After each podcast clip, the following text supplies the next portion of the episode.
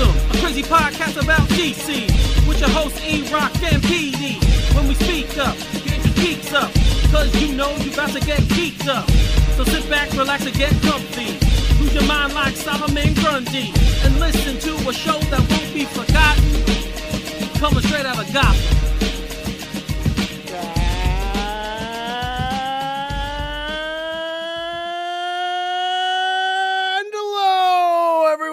Gotham City. Welcome to episode 67 of Straight Outta Gotham. We are a fandom pop culture podcast and a proud member of the Batman Podcast Network, hosted by Batman on Film. Make sure to check out all the other great shows on the network by uh, heading on over to batmanonfilm.com. Click that little drop down, and there's a buffet of shows from our show to the Batman Book Club, uh, Colonial Broadcasting. Uh, I think that's how you say it. I don't know. Michael, tell me in a week. Uh, Gotham Outsiders, Comics on Console, ZLTD, bunch of great shows, as Ryan Lau would say, for us to uh, frolic about. So, uh, I am your co host from the other side of the Hudson River. I am Peter R. Vera, and we are uh, recording on February 26, 2022. And as always, we have a great show for you today. But before we get into the good stuff, I'd like to remind you, all our faithful listeners, that if you take the time to rate and review this show on iTunes and Apple Podcasts, and we read your review on air, you want a straight out of Gotham prize pack. So be in it to win it. Review this show like an episode of Titans by Eric Holzman, and uh, that's the only way you're going to get that prize back. Now, let me introduce you to my partner in crime, the man who won the apple pie eating championship of Martha's County Bakery in Bayside, a fellow Batman on Film contributor, the biggest Valentine in all of February, everyone's favorite man, Eric Holzman. Hello there, Pete, and wow, that's that might be the nicest one you've done. Uh, thank you. Uh, Well, Martha's is a good bakery. yeah, but everyone's favorite Valentine. I wasn't expecting that. Ah, it fits for the month. It's February. You know, you're like. Cupid. You know, everyone loves you. yes. You know, now and now that we're sponsored by Manscaped and everything's controlled down there, the ladies love you even more. that's true, man. That's a good point. So Very just much. get that twenty percent plug in there. You know, I'm in shipping. demand. I'm in demand, which is which Promo is code nice. Gotham. You can uh, you can trim your bushes like Eric Holzman. We'll get to that later. We'll get to that part later. But uh, yeah, the that's hard to talk about apple pie now after you went that that route. But uh, I guess we can we could go there. Uh, I this um, is not American Pie. Yes, yes. I uh yeah. Another one of my my eating contests, my eating prowess. You have the strongest jaw on Long Island. My jaw, my stomach, even though as you get older, the stomach starts to betray you a little bit. Ah, we all know Aquaman has abs. Don't, Yes, uh, don't- oh yeah. They're hidden they're hidden under several layers of flab, but yes, their abs are there. so uh I feel like if I once I lose some weight, I'll be able to to show They're there. They're there. show- you know show why? Why have a six pack when you can have a keg? It's true. And it's, it's so much it's so much nicer to rub, I guess. I don't know. But uh Rub a dub dub. but yes, um again, episode 67, man. This is crazy. This is it. This is this is crazy because one, it's the final episode of Guest Month, Yes. and two, this is the last episode where we can say we haven't watched the Batman because next week Yes. we're all going to be together. The inner circle is going to be all together to watch the uh, the latest and greatest from Warner Brothers and DC Comics, and uh, you know, I think I think it's safe to say that we're all excited. Yes. We are all excited. And last night I had the opportunity to be on the Vigilante 1939 show, their little tailgate party that they do before the big events. Mhm. it was fun to be there and um javi javi was also on and uh, it was cool to see him because i told him i'm actually going to see you next week i'm actually going to get to meet you in person which is going to be a lot of fun so i want to thank the guys again they do a great job i want to thank them for having me on It um, was a good show. I watched it myself. It was very having good. me You on did a their good job. You were, we were very proudly represented by the champion of Long Island. yes i felt like i was carrying until javi came on i was kind of carrying the mantle for both bof and sog and Mhm. now uh, then javi came on to kind of help out so we had an extra guy in there but as you said this is our final episode of guest month and so let's bring on our our guest for this month. He is the host of the adam show movie show. He's the he has a podcast as well the world of football which for me obviously we've had a we've had a strong football present presence in guest month. Um so i said his name already adam snow. Adam welcome to the show. Hey, hey, thanks guys for having me. Uh, I'm you know, completely honored to be the last of you know following three great guests. Uh, that you guys have had, and unfortunately, one of them was a Packer fan and is a Lions fan. I don't know how to feel about that. Uh, but again, Uh-oh. thanks so much. Well, are you happy for Matthew Stafford? Of course, I Okay. I am one of those you go. Lions fans that was rooting for Matthew Stafford. That I never thought he was the problem in Detroit. So seeing everything he got to do in LA is, you know, the closest I might ever get to seeing the Lions be successful, which is super sad. Did you buy a T-shirt? Did you get your Rams Super Bowl T-shirt just for, you know, or maybe a Matthew Stafford Well- Super Bowl T-shirt, something like that? Technically, I didn't pay for anything, but my mom, knowing that we are all Matthew Stafford fans in our Mhm. family, bought us the Detroit Rams shirts that they've been uh, selling around Michigan. And I got some hate on Twitter for that from the true Lions fans because I was supporting Matthew Stafford. So Well, you know, the true DC fans are boycotting the Batman, so you know, like, it, it goes both ways. There's idiots all over the You're right. internet. There's there's Yeah, not a whole lot of difference between the sports fans and you know DC and Marvel fans nowadays. yeah, so that was actually um that had to be I'm sure that was a little bittersweet though, right? Watching him win the Super Bowl as not a part of the Lions, I would assume. Uh, not. I mean, maybe a little bit, but I was so happy for the guy. I was almost in tears when Oh wow. uh, he was on the stage. Yeah, like the dude, he did everything for Detroit. That dude literally broke his back for our team, and our organization couldn't do anything for him. So, I mean, I I have no ill will towards him at all. All right. Yeah, I, I mean, I don't know how I would feel. Um Eric, how are you going to feel when Sam Darnold wins a Super Bowl? Yeah, that's never happening. So I'm not worried about that. I'm perfectly confident in saying Sam Darnold will never win a Super Bowl. Is- But even something What about Todd Bowles? Did, were you cheer for Todd Bowles in the Super Bowl? Uh, against- Well, he won. He won last year with the Bucs. He was the defensive did. So I'm yeah. curious. Did you? Did you? root No, I did not. I couldn't root for. I couldn't root for Tom Brady. I mean, I can't root for Tom Brady. That's like against my. I would get kicked out of Jet fan world if if that was if I rooted for Tom Brady. So I can't do that. But I remember when Chad Pennington, um, the Jets signed Brett Favre and Chad Pennington went to Miami, and they actually Miami won the AFC East that year. I remember. And I remember being pissed about that uh, because of like we just we got we're supposed to be upgraded at quarterback, and then he goes down there and he wins the division. So like that was tough for me because I I love Chad Pennington. I thought he was going to be a really great um quarterback. The injuries really derailed his career, but I really Mhm. thought he was going to be an excellent player. Eric so- lives a miserable sports life. Oh, outside of the Yankees, I have had nothing. And the Islanders, when I was like five, four, five, and six, as a little little boy, I have had no sports joy in my life. The Knicks were good in the '90s, but they never finished the deal. They never won. Mhm. Um, and the Jets have just pleased. Uh, They made the AFC Championship game three times and lost all three times. So I have never had that. Uh, and those are my two favorite sports: basketball and football are my two favorite sports. So in picked the right sports, I at least you guys got to the championship games. Like I was two or three when the Lions went to the conference championship game, and the one year they won a God, they, they won one playoff game, and I was two years old, so I couldn't even enjoy it. So Do, were you, do you remember Barry Sanders at all? Were you too young for that? oh yeah, Barry, I remember the Barry run is some of my favorite stuff. I was there. There's like one famous run of him juking some New England Patriots guys out, and that was like my first ever Lions game. I was five Okay. years old at the time, ah, but I remember that. Yeah, uh, So- Barry Sanders was huge when I was a kid, and it's, when he, I remember when he retired, I, I just was like, I don't get it. Like he could still play. like Right, what's yeah, he- he- yeah, like you know? two was like, Lions have done that. Two Lions, Calvin Johnson, the same thing. Yeah. they Yeah, both we're- left early.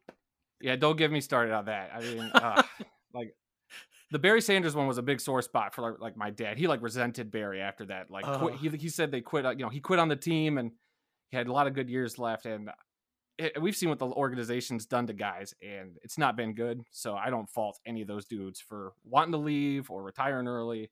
Mhm. The organization's been trash. So hopefully we're turning things around, but we'll see. I say Are that you every a year. Tigers, Tigers fan, Red Wings fan, Pistons fan, fan of those teams.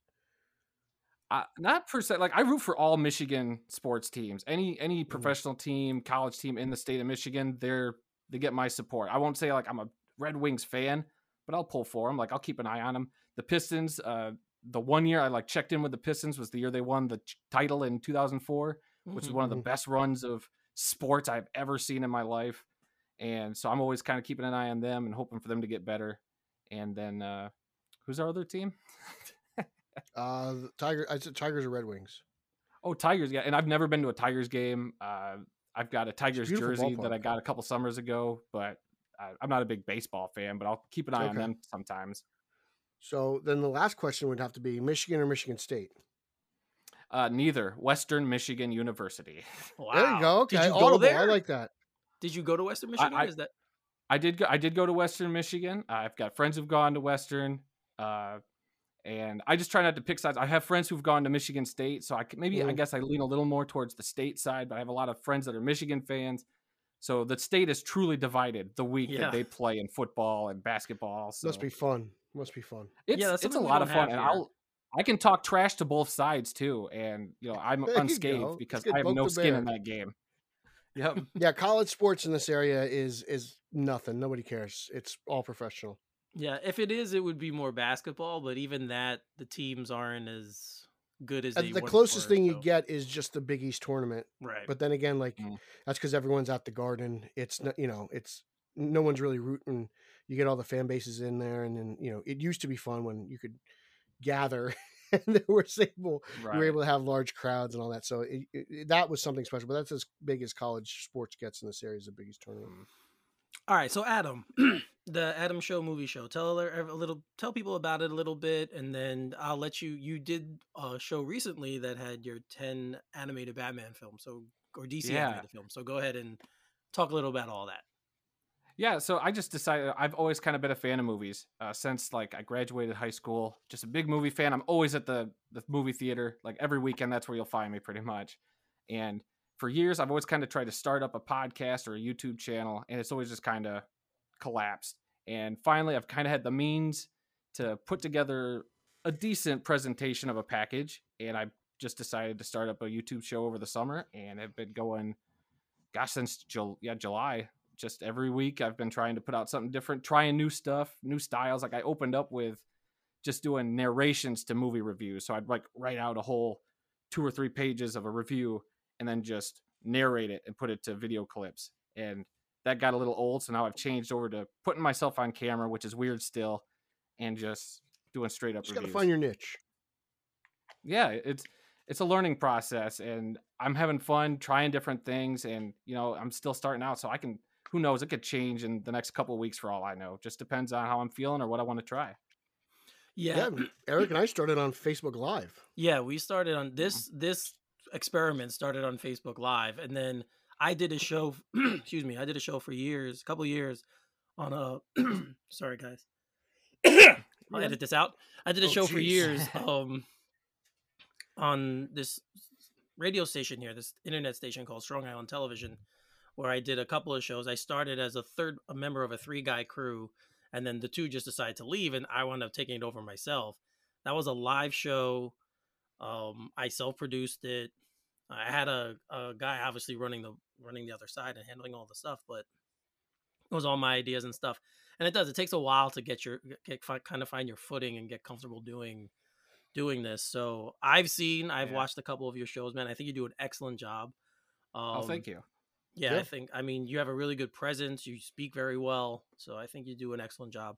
So, in that vein, like I said, you did a show recently about your ten DC animated um films.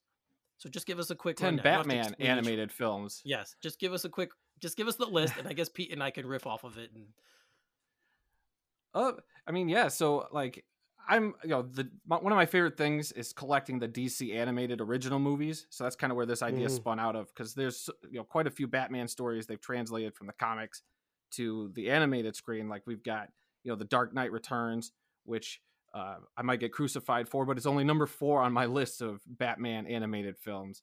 Uh, you know the recent Long Halloween adaptations are on there.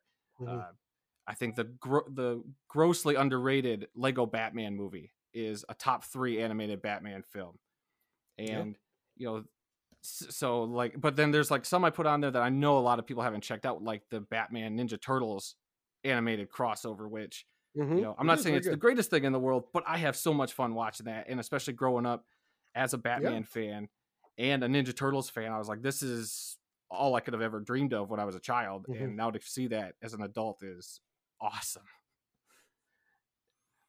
Did you did you read any of these stories beforehand, or are you are you a movies guy? Like, did you Uh, read the Batman depends. Ninja Turtles crossover? Did you read Long Halloween or or the I movies? so with Ninja? Turtles one, I read that when that came out, like in single issue form, and I was always Yeah, like, "Oh man, this would be great. This would be great as an animated feature." And luckily, a few years down the road, they did that. But with like Long And they've done Halloween, three I've volumes always kind of too.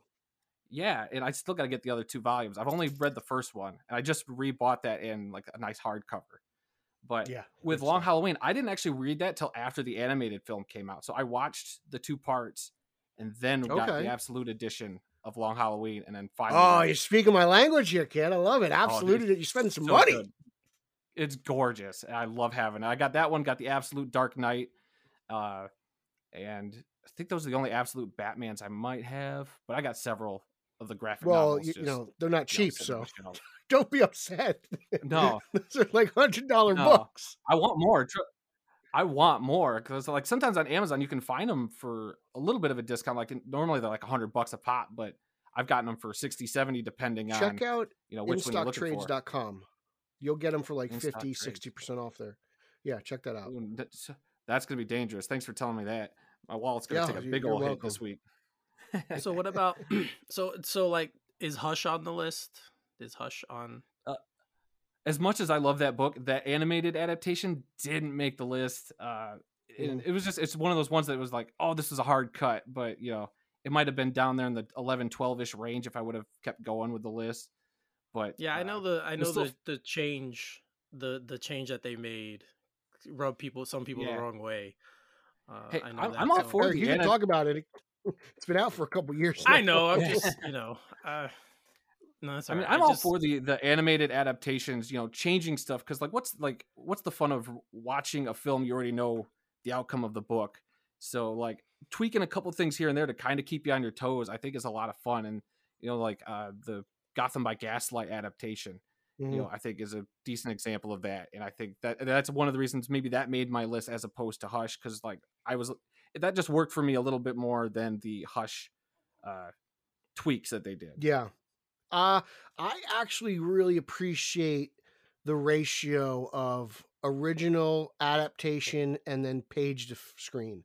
Like I think they do a Yeah. good job of mixing it up because I, I'm with you. Like something like Year One and Dark Knight Returns, like I know what's happening, but the fact that it is you know page to screen, I was like, you know what, I, I'm really happy with that. But then something like Hush, which I I was a big fan of the movie and the book, I I appreciated the, the switch because I was like okay, cool. Like it's nice to know that you guys are thinking and being creative. And while it didn't work for some people, it worked with me. And I get you mentioned uh, Gotham by Gaslight as well. Like those differences, I thought they were really smart, and uh, I appreciated that. So I, I love the fact that there really isn't necessarily a formula, and uh, they're they're trying things, and you know if it works, it works. And I've been pleasantly surprised. I think the only ones I didn't really enjoy were. Uh, What's it called? Uh, Public Enemies, which was uh, Mm. pre- pretty much uh, a translation from page to screen, and Yeah. uh, what was that big, uh, that Justice, that R-rated animated Justice League movie? I did not dig that one at all. I forget. what Um, the recent one? Apokolips War. Yeah, something like it was something like Apokolips War, Darkseid War, one of those things. I, I wasn't War. into it. I didn't like it. I didn't. I, Mm. I really just I was not feeling it. But um, so again, I just recently watched Injustice for the first time. I enjoyed it a lot more than I thought I was going to, and I thought they did a really good job mixing things up. So sometimes it works, sometimes it doesn't. But I'm I'm pleased Yeah. with what they're doing. That's that's the great thing about that DC animated line, especially is like there's stuff for you, and there might be stuff not for you. That I mean, you're getting a nice mixed bag of like just different stuff that they're trying, whether it be animation style, whether it be Mhm. direct adaptations, whether it just be adaptations, but they're gonna go in a you know slightly different route, like Under the Red Hood, which even the writer Judd Winick, I remember saying like, you know, they wanted to do my story, and uh, I couldn't do an exact, you know, He like streamlined it, translation yeah. because there's a lot of greater DC world Mm-hmm. stuff that was involved in that story. So he streamlined it, and I think that I is one that of my story. favorite. That that is Yeah. my favorite animated Batman film is Under the It's Red really Hood. good. It- It's it's, really good. incredible. It's excellent. Um, the two I have to check out that I haven't is is that uh that just that World War II Justice League. Uh, I time just piece edit- watched that like two weeks Yeah? ago. Okay, and the uh, newly released Catwoman one. I have those are the two that I've been I wanted. And the and the J- the Earth Two one. I forget what what is the name of it, Eric? That World War II one. What is it called? Um, the Justice been out for a Society while. one. Yeah, it's been out for a while. The I've been Wonder, it's a Wonder. Woman tied. One where we The got, we got a couple yeah. flashes in there, so Yeah. I'm Justice really into Society that. World War II. Yeah. Yeah, That's I'm yeah. really I want to check that one out. It's I, I don't know why, but I w- I haven't seen it, but I want to give it like that one really deserves like my full attention. You know, I Mhm. want to sit down and really focus on it because I, I think the story is very interesting. It it Mhm. is. It's a v- it's very well done. I I had, Mhm. it was one that I had wanted to watch when it came out, but then I didn't, and then I saw it on HBO Max. So I'm like, oh, let me watch it, and it was very good. It's a very very Mhm. good um good story.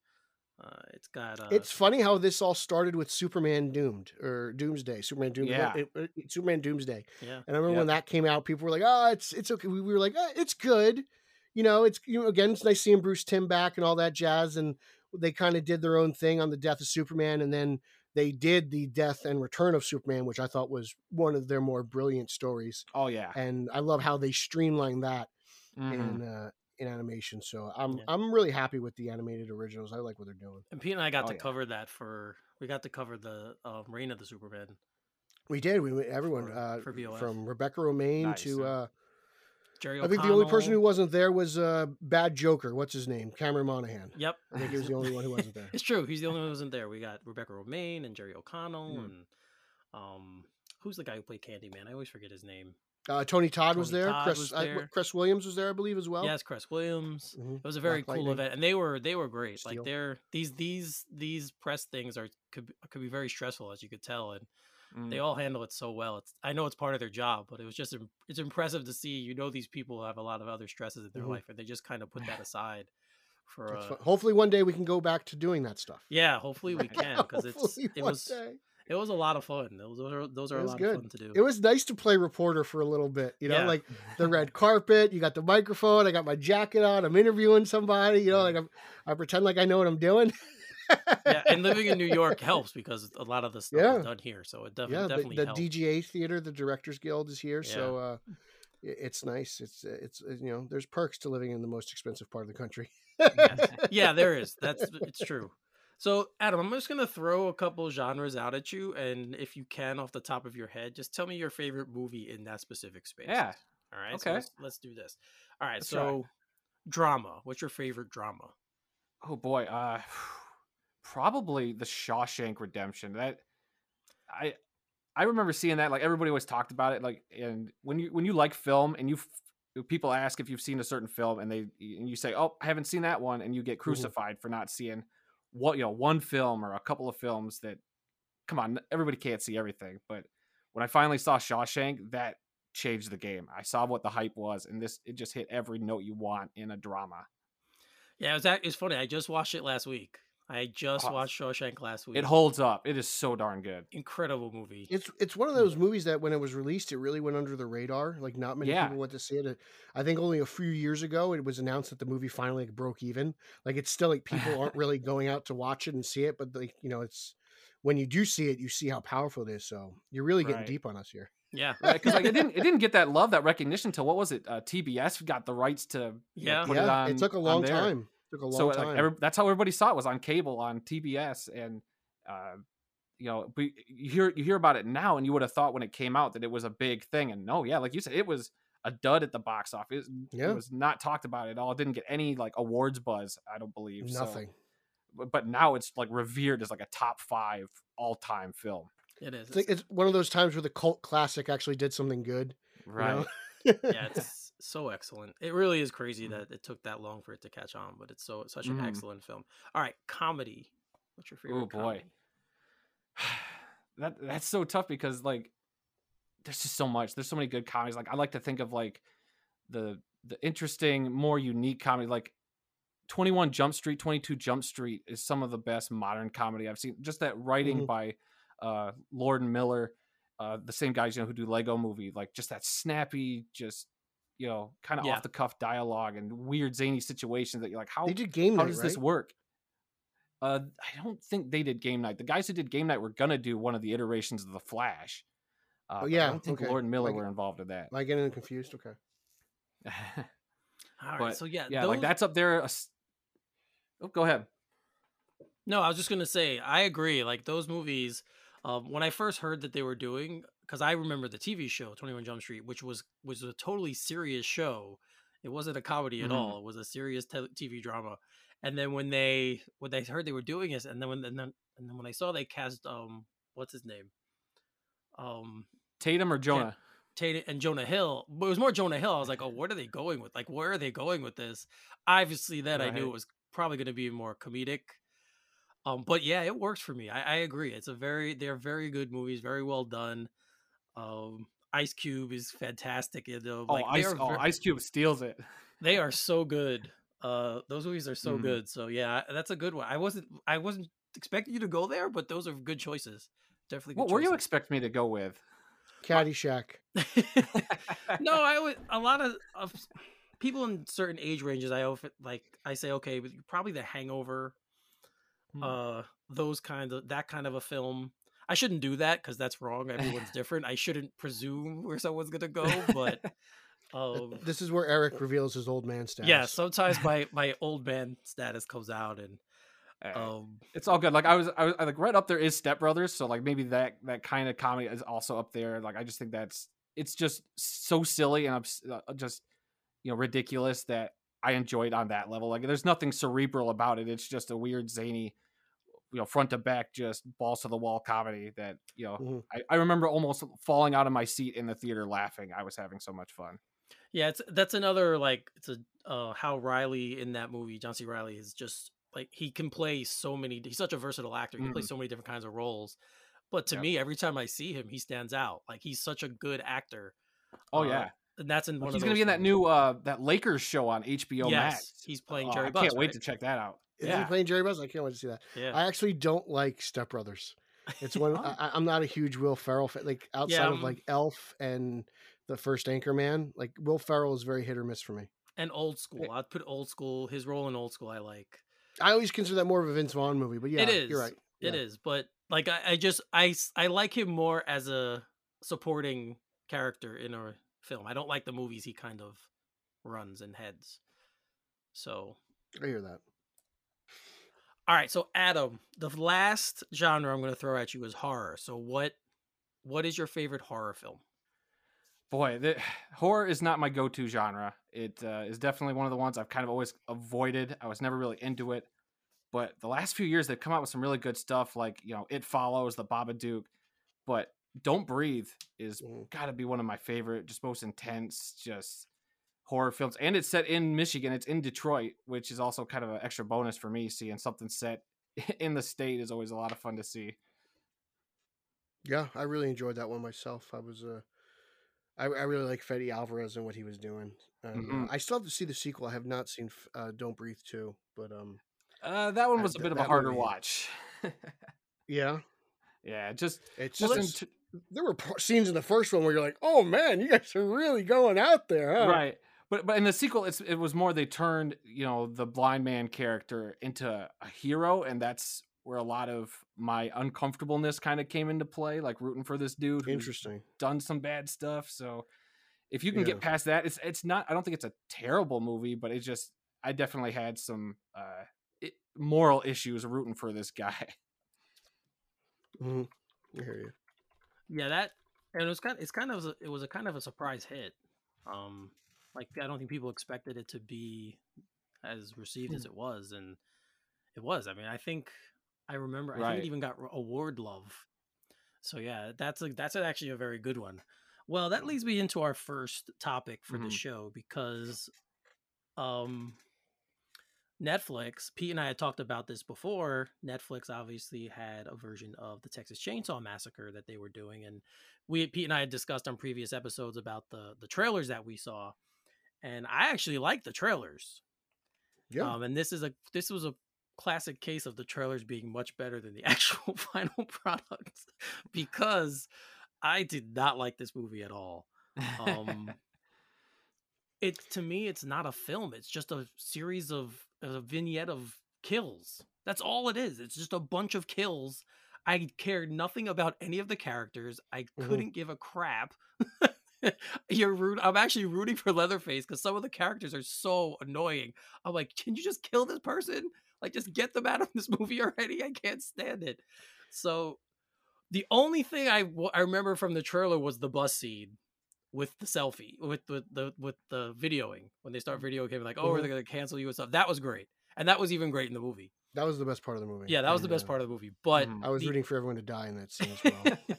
but yeah, so Pete, since we discussed this already and we talked, we've been talking about this film for a while. Go ahead and give your feelings Uh, on this. well, it was it was a great little segue there uh, by Adam because he mentioned "Don't Breathe," and you know when this was announced, I was uh, you know uh, while Fede Alvarez didn't direct it, he did like write the story. He didn't like write the screenplay, so uh, I I was a fan. I feel like Fede's kind of taken a step back recently. I'm like, oh okay, maybe you're more of a one hit wonder than you are. You know, uh, consistent. Um, so we'll see. But um, I was kind of, I was really disappointed. This kind of felt you know, I'm with Eric. Like, I just didn't care about anybody in this movie, and uh, it felt like a, a really bad version of Halloween 2018. You know, going for that direct sequel route, uh, trying to do something a little bit different. I, I just thought the story was unbelievable, as well as as believable as a, a Leatherface movie can be. You know, these bunch of hipster influencers bought a, a, a rundown town. It, it looked like it was shot on a back lot. You know, it didn't look like a town. It, it looked like just one street and a couple of uh, props, and it, you know, it was really weird how Leatherface breaks through the wall and finds a perfectly good chainsaw like, in this old rickety house. Um, so uh, yeah, it just it seemed like I liked your comparison there, calling it a vignette of kills. It seems it seems like a dated '80s slasher movie, uh, like the late '80s, where just it's kill after kill after kill. Um, and yeah, I was just really bummed out. Uh, I- you know, and it's actually getting a decent amount of love by horror fans on Twitter. I see, you know, a lot of people are saying it's horrible, but um, there's a actually I'm surprised at how many people are saying it's pretty good. Um, I know Andy DiGenova really enjoyed it, and uh, I, you know, I was actually kind of surprised by that. But uh, I, I, yeah, it just I, I was kind of let down because I, I again I like Fede Alvarez, and I'm, j- I was a little bummed. I was kind of hoping, you know, it's kind of the first bad horror movie since the horror resurgence, in my opinion. And I, I it's just it's in my opinion it's just god awful. yeah, that's what that was my take as well. So, uh, Adam, what about you? Um, I didn't see any of the trailers. I've seen the original uh film. I have that on Blu-ray, and that one gives me the heebie-jeebies watching that one. So going oh, into geez. EPGs. I'm I'm an 80 year old man stuck in a 32 year old man's body, so I might come up with some language so you guys great. might not be used to hearing. Uh, but no, it was boy, this movie was this is bad. This is so bad. Uh, Yeah. uh, Yeah. from the opening, I just I two minutes in, I was like, can I stop this already? Like I'm already getting like nothing, like nothing. I can already sense where this was all going to go, and My brother walked down on it. we were watching together. He Yeah. walked down on it. Yeah, it was Yeah, boy. the the yeah, no, I mean, I could hear it in everyone's voice. We all kind of feel the same about, about this movie, and uh, I was a little disappointed because I was, I I actually was. The trailers kind of had me invested in. It. I'm like, oh crap, uh, this looks like it's going to be very good. But again, I remember the first trailer. Pete and I talked about it. We're like, oh, they're just showing like series of scares and kills, and that's really was the movie though. Like that's Yeah. that's the sad part.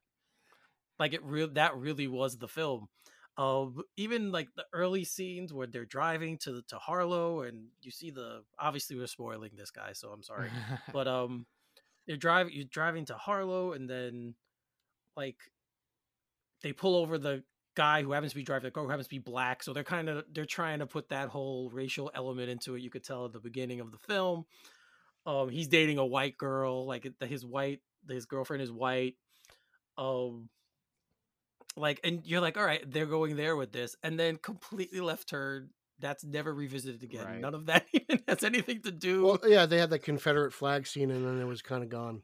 yeah like there's nothing else there um they get very it gets very quickly into uh the main plot of this of this of the film um they jump into it very fast Mhm. and like there's no build up if you didn't if you didn't see the first one or the original one this is kind of it's a hard watch from that point of view because you have no kind of investment in anything um th- it's just very poorly written. Yeah, Yeah, And I- and they, try to use the final girl from the first one, like or at least the character, and it just it just didn't work. It actually reminded me of like that post credit scene in like Jeepers Creepers, you know, or three or whatever, where she's you know it's supposed to be a Dairy sister or whatever it is. Like I remember they did. I can't remember which movie they did it in, but it's just yeah, it's just oh, I was so disappointed. Yeah, I was like, this is as- a Netflix movie.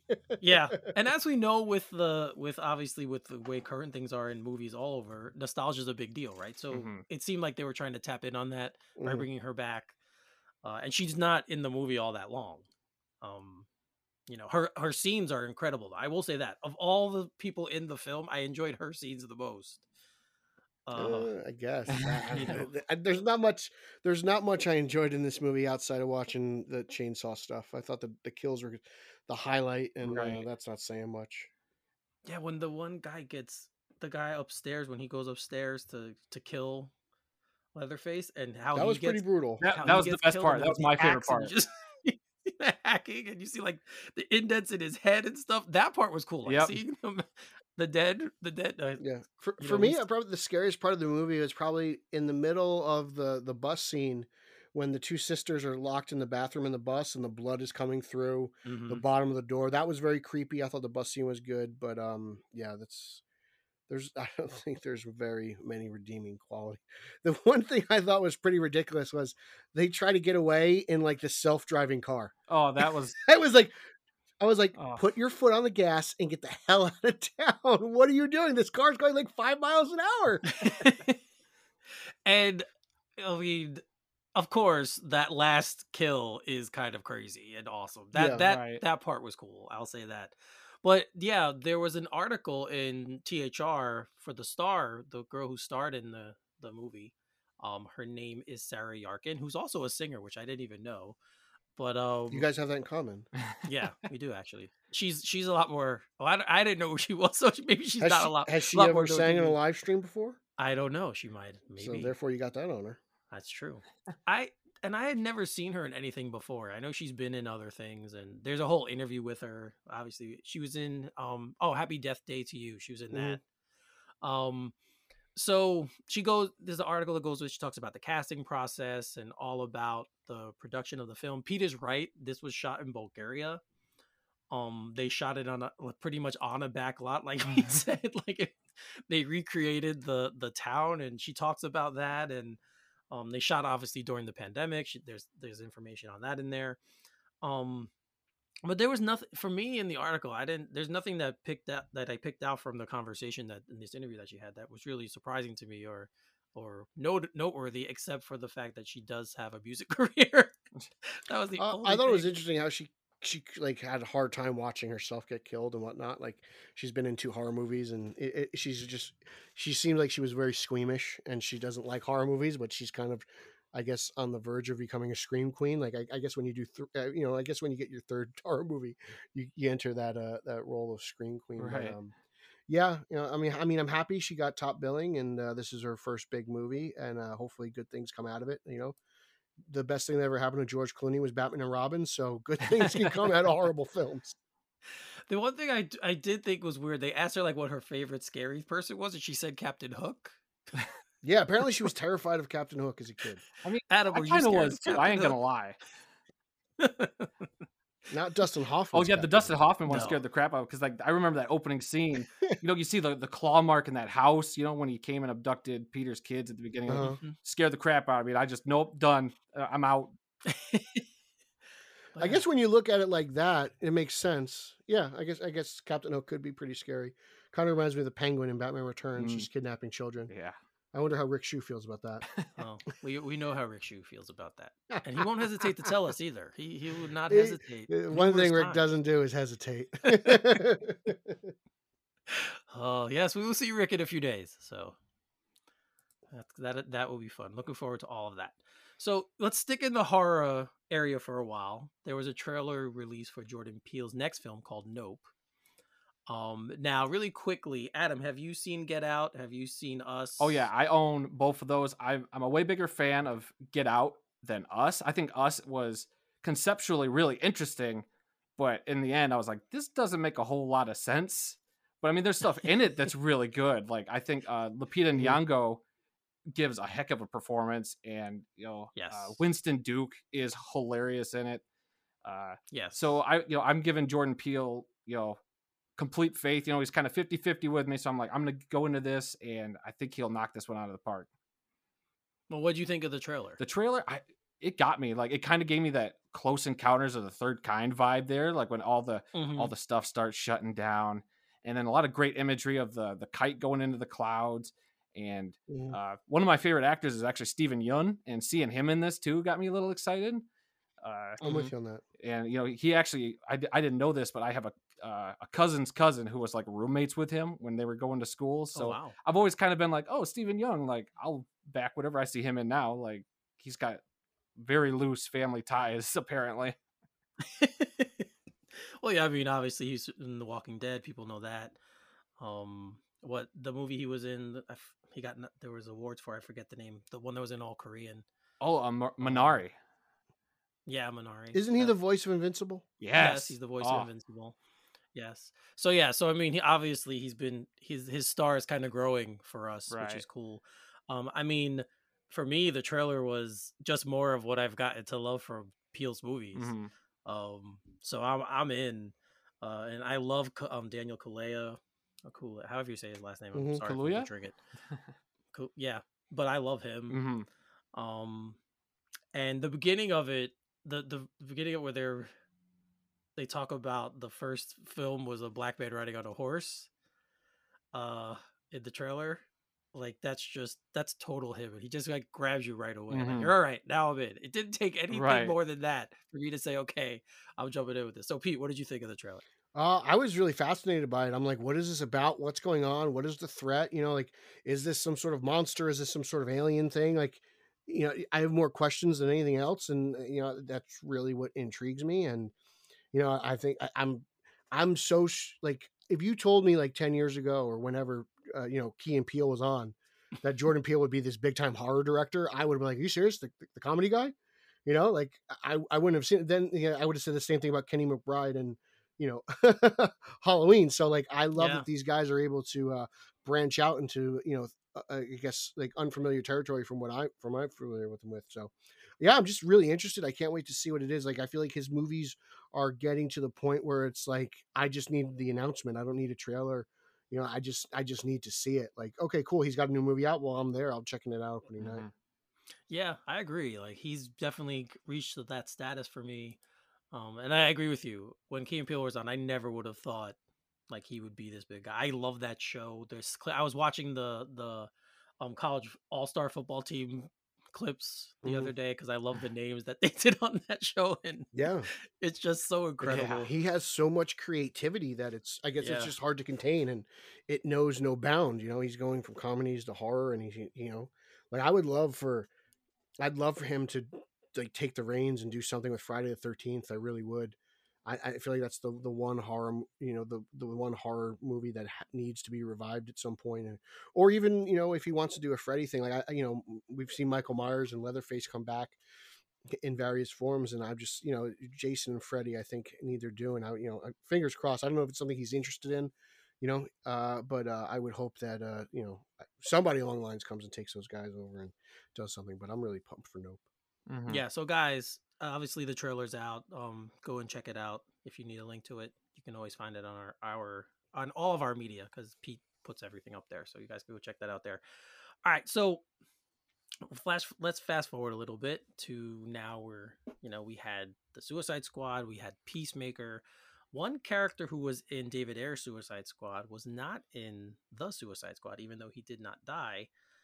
And did he um, do we even know that Well, that's true. We don't know that. That's a good point. we don't point even know but he's the son of a famous a really famous actor a guy who's been acting forever uh clint eastwood scott eastwood as you know was in this was in suicide squad and they said that when he um he didn't he wasn't in this film because when they didn't really they pitched the first thi- the sorry when they pitched the first film they were pitching it as a three film thing and he's like i didn't want to know if i can make the commitment at that time and his father told him if you you know if you don't feel it if it's not something you're really into then don't do it and he just that's kind of why he wasn't in the second one. Now i don't have any knowledge that if he was even asked to be in the second one oh but obviously they were doing they were when they were originally setting up the contracts they were setting him up for for uh, for multiple films.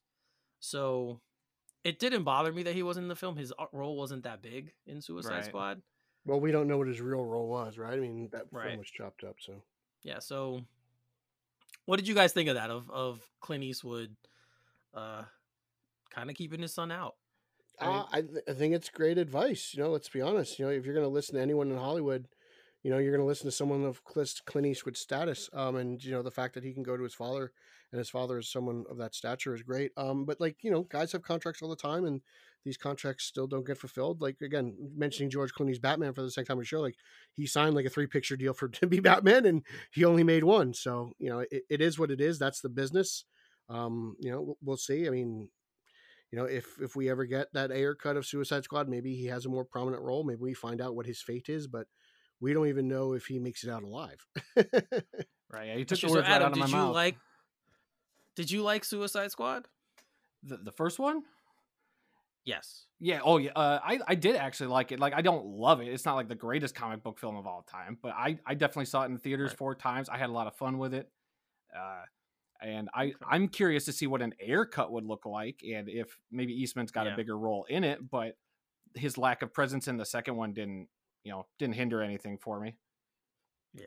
No, there's yeah. too many good characters in that second yeah. movie to I think about. Clint gave him good advice. Oh yeah, you listen um, to that man. I don't think I don't think he's much he's that good of an actor to begin with, so it, it he doesn't enhance a picture by him. I don't even it. really know anything outside of Suicide Squad that he's in. To be honest, like what is he in? I don't remember seeing him in much. Fast and Furious. Oh yeah, isn't he Mister Nobody's like right hand man in that in those movies? Yes. Yeah, I did not see that one. So. yeah, but yeah, like the only thing, the only thing I ever say is like, "Oh, that's Clint Eastwood's son again." Like right. that's how I. I don't even. His name doesn't even like roll off the top of my right. head. I just know that it's him. Uh, so all right, but if if you guys are fan of his Scott Eastwood, that's the reason why he wasn't in. One of the reasons why he wasn't in the Suicide Squad. Uh, so we do know obviously that the Suicide Squad, of course, birth Peacemaker. Pete and I talked about it um, have talked about the finale. You talked about it the last last week's show.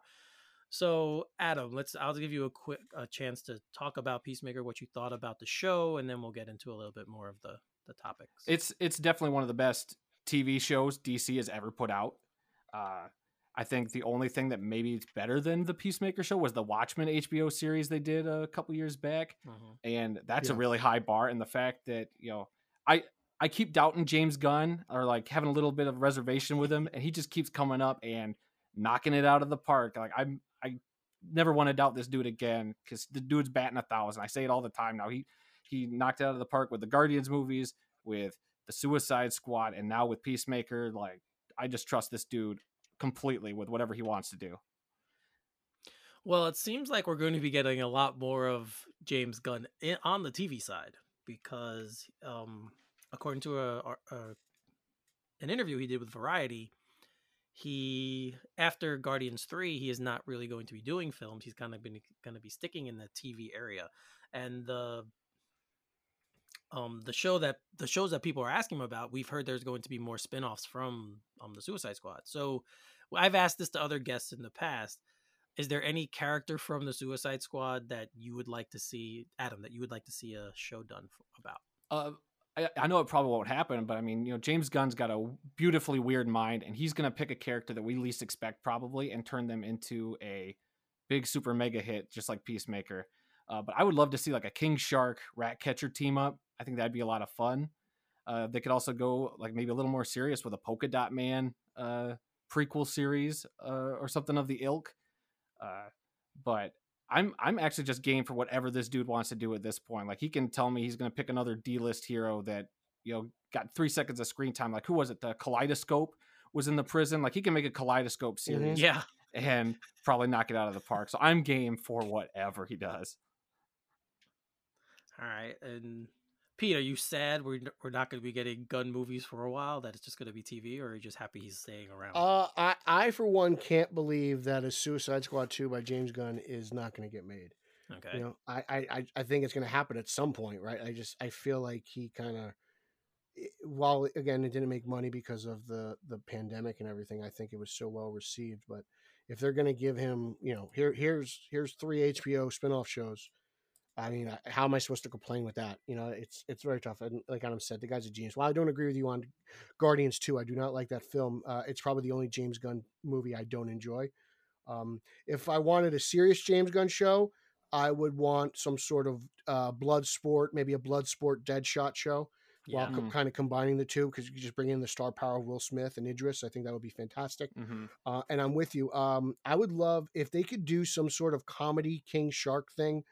I, I don't necessarily need a team up rat catcher, but if they can do anything, it- whether it's just like I don't know, an 80 minute just King Shark movie or something of, of that ilk, I, I would love it. I don't know how expensive it is, but I love King Shark. In fact, I he's he's always by my side.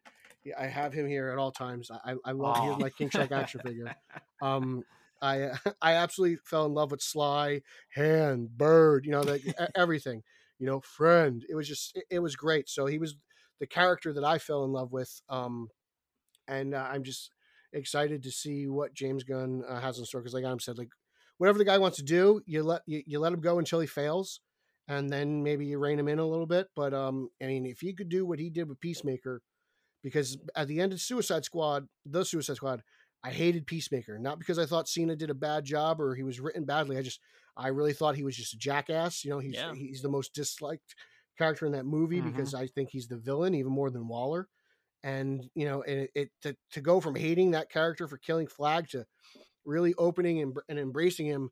And you know, again, like here, here we go. My action figures are everywhere. like I got a Peacemaker figure within arm's reach. Like I, and now that he's on display, I, I think that speaks volumes. You know, like I at one point doubted myself, and I was like, "Do I want to buy this action figure? Do I need this Peacemaker action figure?" And at the time, I bought it to co- to finish the collect and connect uh, King Shark, and now he, the two of them are out on display. So you don't know what, what you're going to get when James Gunn comes aboard, and I'm I'm just happy he's doing it. And again, flex your creativity, do what you want, follow your heart and your passions, and he, that's what he's doing, and it's it's just beautiful to watch on screen. Yeah, I agree. One of the breakout characters for me from Peacemaker was Vigilante. Um, he's a very much different take on the character than what he how he's been written in comics. Um, much more uh, comedic in this version, and uh, Freddie Stroma plays plays um, Mhm. Peace. I'm sorry, plays Vigilante on the show. He's also a veteran of the show Bridgerton, where he plays Prince Charming. So it's a very different kind of very different kind of role going from uh, Prince Charming to the vigilante that we get on this show. Um, one thing that's been brought up talked about a lot in um, in the relationships from on Peacemaker was the relationship between him and Vigilante and Peacemaker, of course. Now, No, People have the internet being the internet. Yes, and people have t- brought up this whole idea of a bromance. Um, and is there some kind of romantic angle? Adam, do you think any of that exists? um, I don't think so. I think you know it's just a bro being a bro, and uh, I think the way Freddie plays things is uh, fantastic. And the and I didn't know this that he was brought in late in the game. I didn't know that he was a recast five and a half episodes in. Like that's what struck me when uh, I was learning about all this stuff. Very Michael J. Fox Back to the Future, right? Like, Right, You don't yeah. know what you got until you actually do it.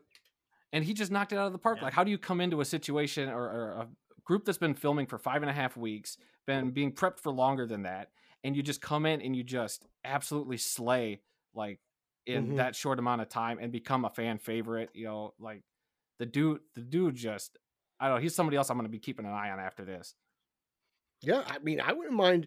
Imagine like a vigilante show where he's just running around town acting like a fool. You know, like I know some people said that his act got tired. For me, it didn't. I thought he was for a show that had a lot of comic relief. I thought he, he his was probably the best part. Mm-hmm. I, you know, Vigilante and Judo Master really stole the show for me. I, I thought whenever they were on screen, it was funny. Like, well, just watching the guy eat flaming hot Cheetos and flicking them at people was hysterical. You know, and then he kicks those two guys outside the convenience store's ass. Like, I was like, I was like, this is great. This guy's got like barely any screen time, and I'm like, I'm like McFarlane, make me an action figure. I need more. Um, so it was great, and I- I'm with you. Just wow, just really captivating. Like. I, Again, like I'm used to vigilante kind of being a typical hard-headed vigilante, but this new take worked for me in the context of this show. Mm-hmm. Yeah, he he again, like I said, he's one of the breakout stars of this show for me. The other one Who being wasn't? um, yeah, th- but the other one being Adebayo, um, Danielle Brooks playing Adebayo, she was incredible. She was great too. mm-hmm. Um, those are the two that stood out the most for me. But the whole angle, the whole bromance angle with these two, and I think it was more of like a he says, um, um Big brother, Freddie little Sh- brother. Yeah, Freddie Stroma says that Mhm. that it's more of the, and I, Because that's how like I see it. Harcourt and Peacemaker got a thing going on. Like there's no right? Right. as the show went on, there's no doubt and like, you know, they got they're feeling each other, which is weird because it's like you're directing your girlfriend to hook up with John Cena. That's just Hollywood's a strange place. and and Gunn does talk about that relationship as well in in his um in his interview where he says that he doesn't think that Harcourt wants to be with him because he's just too all over the place and Opposites attract. right. Mhm. But we'll see where that relationship goes. But it's very it, the Eric, you know this. You're a living Cupid. You know about this. Like women love you. You know, even they play love to play hard to get. That's true. That's very true. And and at the end, we do see he visits her in the hospital. There's a hand holding scene between them Mhm. two. So yeah, it definitely is. He's the seeds have been planted that something could happen between those two in season two, which of course we know we got, we're getting, which was awesome. Mhm. Um, Adam, just a few seconds on the Justice League appearance at the end. What did you think of that? Oh my god, I'm so upset that it got spoiled for me because like I was at work and I was just kind of scrolling through YouTube on a break and I saw the the thumbnail and I shouldn't have clicked clicked on it and I did. So having that spoiled for me kind of sucked. But when I sat down later in the day and watched the full episode, it was I loved it. I loved that whole cameo. I love the fact they got Momoa and Aqua, Momoa and Ezra to come in and do that whole bit and mm-hmm. whatever people you know the Snyder fanboys who think that they pissed on the characters for doing it like that like whatever guys it was it's James Gunn having fun it's these guys having fun with these characters like just chill for a little bit I thought they were Enjoy it. boycotting everything.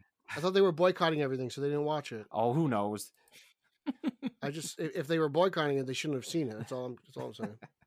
but well, that sucks. I'm sorry that happened. to no. I mean That's it's just one of those things like I should have stayed off the internet it's like even like with any movie or TV show you want to check out without getting spoiled you, you know better than to be on the internet because you'll probably stumble on something so I knew better so that's on me but it didn't ruin the what, what seeing it in that moment it, it just was incredible and to have those versions of the characters come back was the last thing I expected in this Mhm. show Yeah, I, I thought it was interesting how like they actually didn't film the scene together, Momoa and Miller. Like Right. I Miller was on the set of Guardians Three filming it, so Marvel actually did Warner Brothers a favor, which is which is just great because it's like that'll drive uh, angry fanboys more insane because that's the best thing in the world is just idiots on Twitter. And then DC scratched their so- back by having the screen test for the guy who played Murn.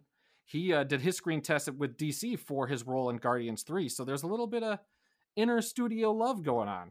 Yeah, it kind of seems like everyone wants uh, a little bit of James Gunn, so they got to make him happy. You know, the the guy's on fire, and you know, let's split the difference here. You want him for your movies, we want him for ours, and everyone's going to pay to see it. So I guess we all win. hmm Yes, That's all that matters is that Now, we was- win. exactly. That- Everybody's winning. They're making millions of dollars. We're we're getting great content. Like the, the I don't. Again, the only people who are winning are those who aren't seeing this stuff. Mhm. That's true, hundred percent. So another a cool little thing that came out of one of the scenes in the finale, uh, Green Arrow was mentioned. Oh, yeah. Uh, there's kind of a joke between Vigilante and, and Peacemaker about Green Arrow. And as you know, if you're a fan of the CW and the CW shows, Stephen Amell played played the Green Arrow for eight years on um on the CW on the show Arrow, which to me is the second best of all the CW shows, Right behind Batwoman. right behind Superman and Lois. Batwoman. Um, so there was a nice little exchange there, and um, Andy Baybank, I think that's how you say him, or Baybach, that's how you say his name. sure. Um, he called out Stephen Amell on Twitter saying, "Did he see the finale? And did he see that?"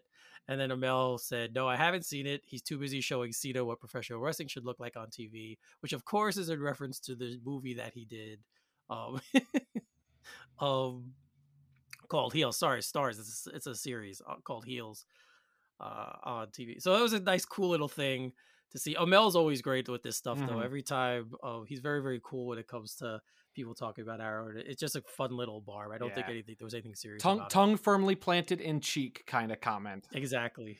Yeah.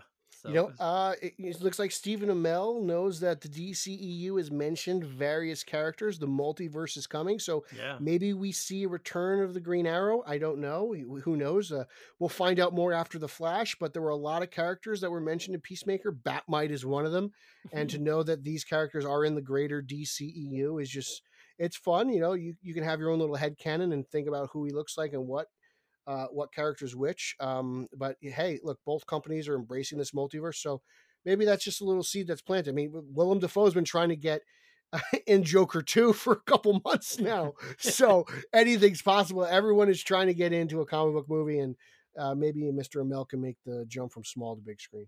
And he said he has said in the past that even though an Arrow was finished, he's like he'd definitely be welcome to coming back playing the role again in some form. So maybe he knew all about this Uh, because again, he was part of the Crisis on Infinite Earths um, Mhm. crossover that they Mhm. did, and that famously has Ezra Miller in it. So Yeah.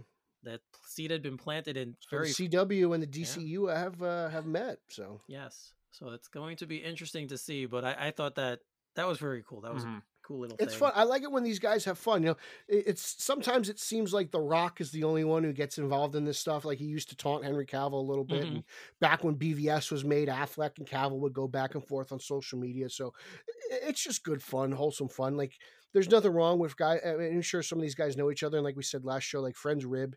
I rib Eric all the time. So Mhm. Yep. yeah, it's That's just, that's just the way it goes. It's just you know, just guys being guys. It's hundred percent. So speaking of characters coming back, there was one character who famously came back that he wasn't sure he was going to be coming back, and I'm talking about Sebastian Stan as the role of the Winter Soldier, Bucky Barnes, in um, the Marvel universe. He was he originally everyone knows he originally originally um, auditioned for the role of Captain America. He wanted that role. Obviously, Chris Evans got it, and then they kind of segued him to playing this part. And he said in a Vanity Fair article, like, I certainly did not know that I would be playing the role for 10 years. I remember going in for the Steve Rogers role and not getting it, and then being told about this role and where it could go, but they didn't seem committed to it at the time. Um, so knowing what we know now, guys, of how he's been in, I think he said he's been in seven films, seven seven films, and then of course Falcon Falcon and the Winter Which I loved. Mhm. Right, which was excellent. So, Adam, do you think what would you think if you went in for a job, didn't get it, they put you in another position, but they didn't really commit to you after that? You had no idea where it was going. Man, How would you feel? I feel like him. I'd be like, hey, at least I got paid for one gig, and uh, I just go about the rest of my life. And to see like how they changed it, like he was originally supposed to have that green sleeve, right, the CGI sleeve in the first film, Yeah, Mhm. And- yeah, yeah. and have that next next, You know, I mean, in, when you're watching the movie, you don't really think about it, like unless you're like in the know with comic books, you know what happens to Bucky down the line. Like that's always a possibility. And now, especially with Kevin Feige running the ship there, you know he's probably planning all this stuff years in advance. But I think at that time, you know, Marvel was just kind of getting going. So I, I get the hesitation. I get the kind of we don't really know where the ship's heading. I mean, they got all these plans, they got all these threads they could follow. It's just a matter of what works in the final, you know, the final edit. And I think you know it was one of those uh, blessings in disguise, you know, especially for him to just kind of Yeah, Yeah. I'm with you. Like when Bucky falls off that train Yeah. in uh, First Avenger, I'm like, oh man, that's like. Get, granted, like I know Bucky's supposed to go MIA, but like, y- I felt for the guy, you know. Like, and I uh, that's like one of the changes I really en- enjoyed was them making Bucky older, and you know, it's like, well, again, like you know, you have the debate: can you have the eight year old Robin? Well, how do you do the eight year old Bucky in the military? right. That's even more far fetched. So to bring him to see that they had a plan, then they scrapped it, and then they brought him back is just really good because you don't know what you're going to have in store for you. Like we mentioned Scott Eastwood earlier, like he thought he was going to get a three picture deal, and he doesn't come back for any of them. Right. Kinda the complete opposite of this situation. Yeah, and it's just cool, and you know, like I've loved everything he's in. I thought Falcon Winter Soldier was great. I thought Captain America: Civil War was great. Uh, I, I loved his arcs in in the other uh, Avengers movies and everything, and just I- I, I really, I, I just, I'm happy he's been around because I, he, I think he's been a real treasure, and I'm just happy it all worked out. To be honest with you, it's just, it's, it's good stuff. I love the Captain America stuff. is probably some of my favorite MCU stuff, and I'm just Yeah. glad Bucky's been a part of it. And you know, just you never know what's going to happen in Hollywood, and I'm glad he got a big break. And to be brutally honest, I'm kind of surprised he never got cast as young Luke Skywalker. Everyone's been posting those pictures. well, he's been too busy playing Tommy Lee and been killing that role. Yeah, I mean, I haven't seen it yet, but Oh, I- it's I so mean, good. People are talking about it like it's amazing. So, I mean, Yeah, I I started- I've seen the original tape, so I don't know what he's documentary for. I I I uh I started watching it the other night for uh, Pam and Tommy. So it looked he looked. I've only seen the first twenty minutes because I hate to say it, but I fell asleep. Not because of the show, just because I was tired. Because you're an old man. Oh yeah, but um, but uh, yeah, I got to um, I got to see him at least be Tommy Lee for a little. I mean, it starts the way the show, series starts is incredible Mhm. anyway. Mhm. So you get to see him right away, and he's very very good. Oh, just wait till you get the to the most so- outlandish scene of the whole series. Like, I don't want to spoil it for people who haven't seen it, but he gets to talk to yeah, he gets to talk to a specific uh, person really close to him, and it's not what you expect. All It, it gets And really weird. crazy- All right, I'm looking forward to that. I look forward to that. But the other crazy thing about this, like Pete was saying, he kind of he falls, and you don't know. In Captain America, with um, First Avenger, he falls, and then he's kind of the co-headline of the sequel. Winter Soldier, it's Captain America and the Winter Soldier, right? Like Mhm. he's the second lead technically for me in that movie. I know it's everyone thinks Scarlett Johansson, yeah, because she has obviously has a larger role. Mhm. But for me, that's a to me that's kind of like a twin billing. You're you have both of them and their their arc and their it's just it's a crazy story and it just goes to show you like in Hollywood you never know. Uh, like we talked about the Deathstroke thing with Manganello, like you just never know what's going to happen. Um, Yeah. when you when you sign on to do these projects. Yeah. So that's crazy. All right, so sticking in sticking in the Marvel universe, uh, Pete likes to call anything to do with Captain Marvel Eric stuff. Anything with Captain Marvel and Star Wars Eric stuff. so uh, there was a little bit. Brie Larson actually spoke a little bit about um, the Marvels, which is the sequel to obviously Captain Marvel, and it's going to star Ms. Marvel in it as well. And she talks a little about director Nia DaCosta. So this here's a, a direct quote from her. She goes, "I feel like." I feel it's like I wish I could talk about it. I can talk about my feelings around it. I can say that I can't say enough about how incredible our director Nia DaCosta is, and what an honor it is to it was to work with her. What an immense talent she is. How much I just feel like she's the future. And I could also say that when I read the script for the first time, I couldn't believe what I was reading. I was like, this is bonkers. And it's the thing that I love about Marvel is they continue to reinvent. They continue to do the thing that you just would never think would be possible in these films. And they're not afraid to go there. So I'm super excited about what we did. I think there are some huge personal achievements of mine that I'm really excited about sharing, but you know, it's kind of fun to have a big secret. And it's fun to know that when this film comes out, people are going to be delighted and I got to I get to keep that to myself for a little bit longer. So as we know with uh, obviously with No Way Home, secrets are seem to become a, are bigger and bigger in the MCU. they just seem to be becoming bigger and bigger, uh, especially also with Doctor Strange. We don't know what's going to go on with there. There's rumors about people appearing and there's nods to things. Um, so Pete, since you did not like Captain Marvel, um, the fact that they're doing the sequel with Ms. Marvel and they're bringing other elements in, does that change your expectation? I hope to God it's not as boring as the first movie. and I don't. I'm not one of those people who likes to hate on Brie Larson. I thought she was great in uh, Kong Skull Island uh, and everything else I've seen her in. I, I- just I was not a fan of the first Captain Marvel, but I'm pumped to see Kamala Khan in it. Uh, uh, I mean, repping Jersey and, Jer- and you know in Jersey City, I'm happy to get another superhero in that in my home state. So I'm pumped that uh, Jersey is going to be repping in this movie, and that's why I'm going to check it out. But I mean. I hope it's bonkers because the first one was a dud in my opinion. I don't know how that movie is 90% on tomatoes, makes a billion dollars because I mean, uh, I'm sleeping through, and then people are trashing Eternals, and I love that film. So, I, I- you know, just everyone's different. I just, I, I just don't get it. Well, you know, and then obviously there's the whole cat and the, the eye thing, and just like, so I It is like both films, uh, Eternals and Captain Marvel. I don't love these guys think I love Captain Marvel. I don't love it. You- I you- like it. It's Eric, you love Captain Marvel more than Dark Knight. It's Like, a- you, yeah, you told whatever. me So much you get a hashtag for it. right. Yeah, yeah. I don't uh, lie.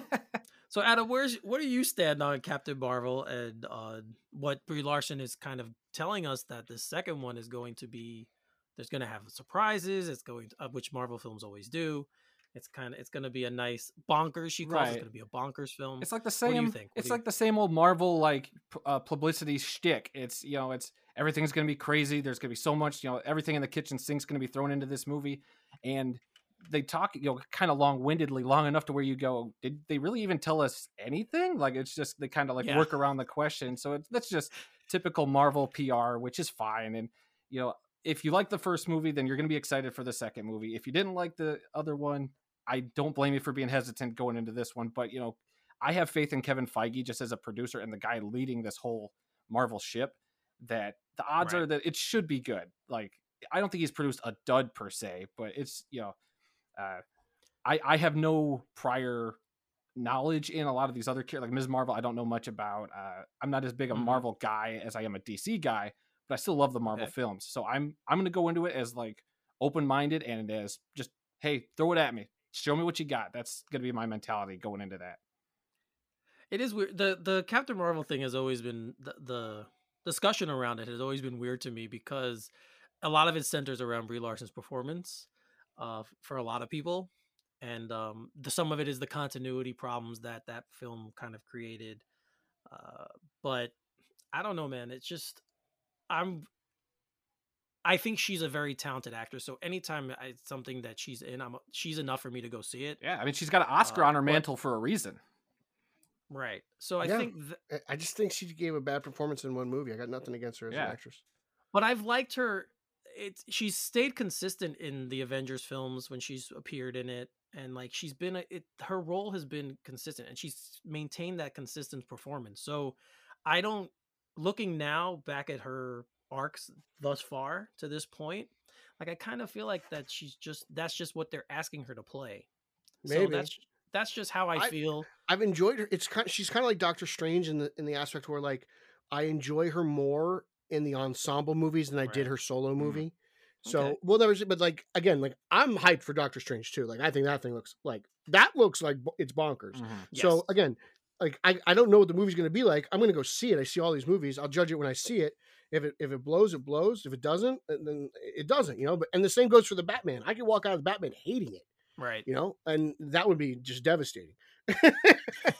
well, we're, we're going to get to the Batman in a little while. Uh, another little piece of Marvel news. Pete brought up um, the Eternals, and in the end credit scene of the Eternals, we hear a voice, and that voice is definitely Mahershala Ali's Blade. Uh, so there's a little bit of Blade casting that just came out recently. So Aaron Pierre, who was on uh, DC show Krypton, is going to be playing opposite Mahershala, Mahershala Ali in Marvel's new Blade movie. We don't know who he's playing yet, which is often the case with these castings. I wish they would find that out before they tell us. but um, you know, um, Pierre's also going to be the voice of Mufasa in the Lion King prequel, so he's going to be around in that. Uh, he was in M Night Shyamalan's Old, and an Amazon series, The Underground Railroad, which obviously is about the Underground Railroad and um during the Civil War. So, Adam, do you know any of his work? Are you I, I saw him in interested old. in Blade? I'm, I'm interested Okay. in Blade. I, I like the first two Blade movies with Wesley Snipes. Uh, I think this Mhm. is a character that should be a lot of fun to bring into the Marvel Cinematic Universe. I keep hearing about this Marvel Knights uh, area of the Marvel comics that just sounds more and more interesting the more I hear about like uh, Blade and Moon Knight. So I'm like, okay, like I kind of want Right. to see that. And then uh, this this actor though, I remember seeing him in Old, and he was like one of my favorite parts of Old. I thought he was uh, pretty fun. You know, it was a small. I, I don't know if it was that big of a role. It's been a while since I've seen the movie, but I remember going, okay, like the dude can act uh, as much as I can remember that movie. So hey, it's it, you know th- I think Marvel knows how to cast. If there's anything they do well that a lot of people can't dispute is they know how to cast. So I have faith in casting this dude. Pete, I it's I, I like where you said like you were talking about the casting, and I was like, I hear people complain about the Green Lantern TV show and how we don't hear anything about that mhm, other than who was cast as uh, Guy Gardner. And it's funny, like I feel like kind of like the same thing about Blade. Like, where is everyone complaining about this? I guess just Marvel has more brand loyalty and mhm. brand faith. But um, I, I'm excited to see where this goes. Uh, I, you know, I I really I'm with Adam. I love Blade One and Blade Two. Blade Three, I hate. it's uh, I'm sorry, Mr. Goyer, it's not your best work. um, so I I'm excited to see it. It's got he's got big shoes to fill, but Ali is a fantastic actor. You know, stepping into the role after Wesley Snipes did those two fantastic movies and are really something. And I'm I'm interested to see uh, my favorite Daywalker as as a series. Like I'm glad this is a series, right? It's not a movie. It's a movie. Yeah. Oh, it's a movie. Okay. I, for some reason, I was thinking it's Disney Plus series. Uh, then um, I mean, I'm, I'm still pumped for it, regardless. Uh, I- you know, I just Blade's one of those characters. I fell in love with him during the '90s animated Spider-Man run, and uh, that's where I first discovered him, and just really just fell in love with his character, half man, half vampire, and his, story. And it's it's fascinating because I think it's it seems to be Marvel is kind of dipping into the horror genre now. You know. Uh, th- similar to what DC has done. Now they got Sam Raimi. They had Scott Derrickson before that. Yep. Uh, you know, M- M- Doctor Strange two looks really scary, and it, seems to have that uh, Raimi uh, imprint on it. And uh, we'll see what Blade uh, has in store because I think if you can do something with Blade that's a little bit more mature, uh, maybe pushes the edge a little bit. Maybe that's a good sign for what they can do with Deadpool, you know, and Right. uh, and and that property because you know Blade can be pretty violent. That's you know he's he's got a sword and he's running a stake through vampires' hearts. Like I'm very interested to see how uh, the House of Mouse handles that because it's not really their cup of tea, you know. That's true. So uh, uh, it's it's going to be one of those projects where I follow closely because I'm wondering what Disney will and won't do because you know, there's no smoking in movies now because everyone's so afraid that little kids are going to start smoking cigarettes when everyone's vaping. Um, so it's not even like a real thing anymore. But uh, yeah, we'll see what happens. Uh, I'm I'm pumped for Blade, and you know, I, you know, every little bit of news is nice because it's like with the way content comes out now, you kind of forget what is in development because Right. it's like, here we go, we go from this to this and this and this is coming Right. and this is that, and then you know you get so many announcements these days anymore where it's just like, wow, I can't I can't keep up with all this stuff. That's why I forgot it was a TV sh- uh, a movie, not a TV show. Yeah. Well, what do I always say, Pete? Every time we hear casting, I'm like, well, it's good that they're still casting for these things because that means we're still getting it, right? Yeah. So, Because you know everyone always says like. uh, Superhero fatigue. I was like, well, I when where's it? you know at some point i keep saying at some point we'll go the way of the western but uh, Yeah. it doesn't look like it's going to happen for a while so uh, you know just soak it all in guys well, one iteration that we thought went the way of the Western and is not, has not, and is, is thankfully coming back in the Flash film, of course, is Michael Keaton's Batman. And he teased the picture, just a silhouette, a shadow on his Instagram. And uh, it's amazing. I'm just thinking, I w- didn't want to talk about this, but it's amazing what just one picture has done. The conversation this one picture has started, and we're not even seeing him. It's just like a silhouette shadow photo. But Pete, I know obviously Yellow Oval, you are huge, huge. Uh, this is a huge, huge deal for you. So what did that did that silhouette like just bring you back again, or you like yeah it did it just you know hey i will take a shadowy picture over some goddamn set leak any day of the week you know i, I and i am not afraid to say that uh it- it's wonderful it came from his instagram uh to see those ears it, it just it just you know warms my heart man to see keaton's batman back in the fold and you know um we're all questioning whether when uh batgirl comes out and I, I recently saw a post from mr uslan i think it was on facebook where he said november and december keaton returns so maybe the flash is basically the prequel to batgirl and mhm. it's coming right after one's coming right after another. So they're going to strike while the iron's hot. So we're going to get a lot of Keaton in a short amount of time. So that gets me really excited. Um, again, just really pumped. Uh, I'm happy that they, they did that. And uh, again, like if it's going to send a meltdown across uh, Zaddy Nation, then uh, I'm all for it. so Adam, we haven't had obviously is your first time on the show. We haven't had you on. What's your excitement level for Michael Keaton's return? And when was the first time you saw Batman '89? Oh Let me boy. go there. Uh, well, my excitement level is through the roof. Keaton was my Batman growing up uh, till we got the Dark Okay. Knight trilogy. Uh, and boy, I wore that VHS tape out as a kid so bad. like I can memor I memorized the Diet Coke commercial with Alfred at the beginning to the uh, the Warner Wow. Brothers catalog commercial with Daffy Duck and Bugs.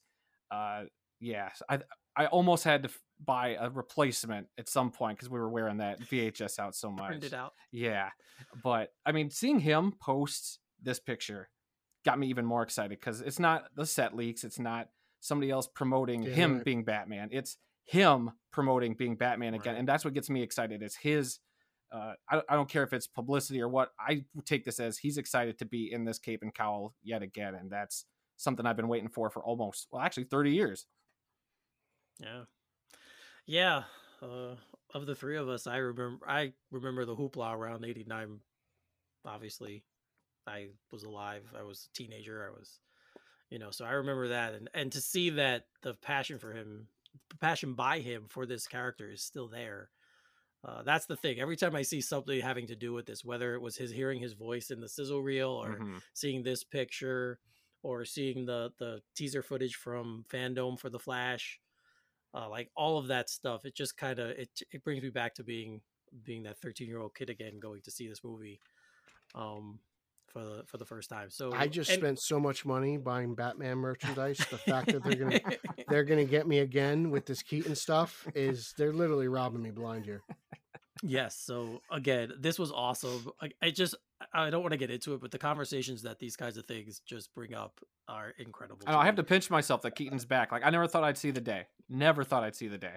exactly. Yeah, it's it's you know it's it's a real pleasant surprise and you know coming off of the last run that we had very divisive you know really splitting fandom and it was a rough stretch to see where we are right now it almost feels like it's worth it You know, if if we all believe the Batman is as good as everyone's saying it is, and then you know to have Keaton come back in the Flash and Batgirl, it almost makes like that that five year run of misery just seem like man, like you know why do we fall Bruce to pick ourselves back up? You know, like it, it really just feels like we we earned it, we we deserve it. You know, you, you know it's always darkest before the dawn, and just. Uh, it, it's Nice. the truth. Like, how many Batman quotes can I say? I was just gonna it- say, how many more you got? Feels like the, I don't know. It's it's it's it's perfect. It really is. Like, man, like I can't wait for this stuff. And the fact that the Batman's next week, and then you know November, December, we're getting more Keaton. Mhm. Like, wow, that's just Yes. That's I just I you know I hope it's good, and I I, I trust Andy Muschietti and Oh yeah. you know the uh, the Bad Boys directors. I think they're I think they're all going to deliver something really fantastic. Yes. And as we as Pete has been alluding to, of course, the Batman is here. It's not coming anymore. It is here. It is literally a week away, a little less than a week away now. Um, and the content obviously are surrounding it and the the marketing push is still tremendous. We're still getting tons of information about the film, all the interviews that people are doing. There was one that stuck out.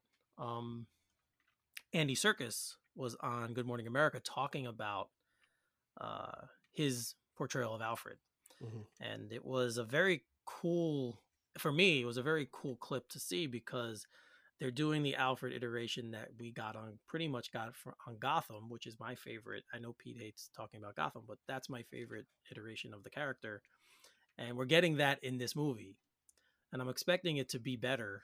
Uh, don't get me wrong. I thought uh, Bashorn Pertwee and and his performance on Gotham was one of my favorite parts of the show overall.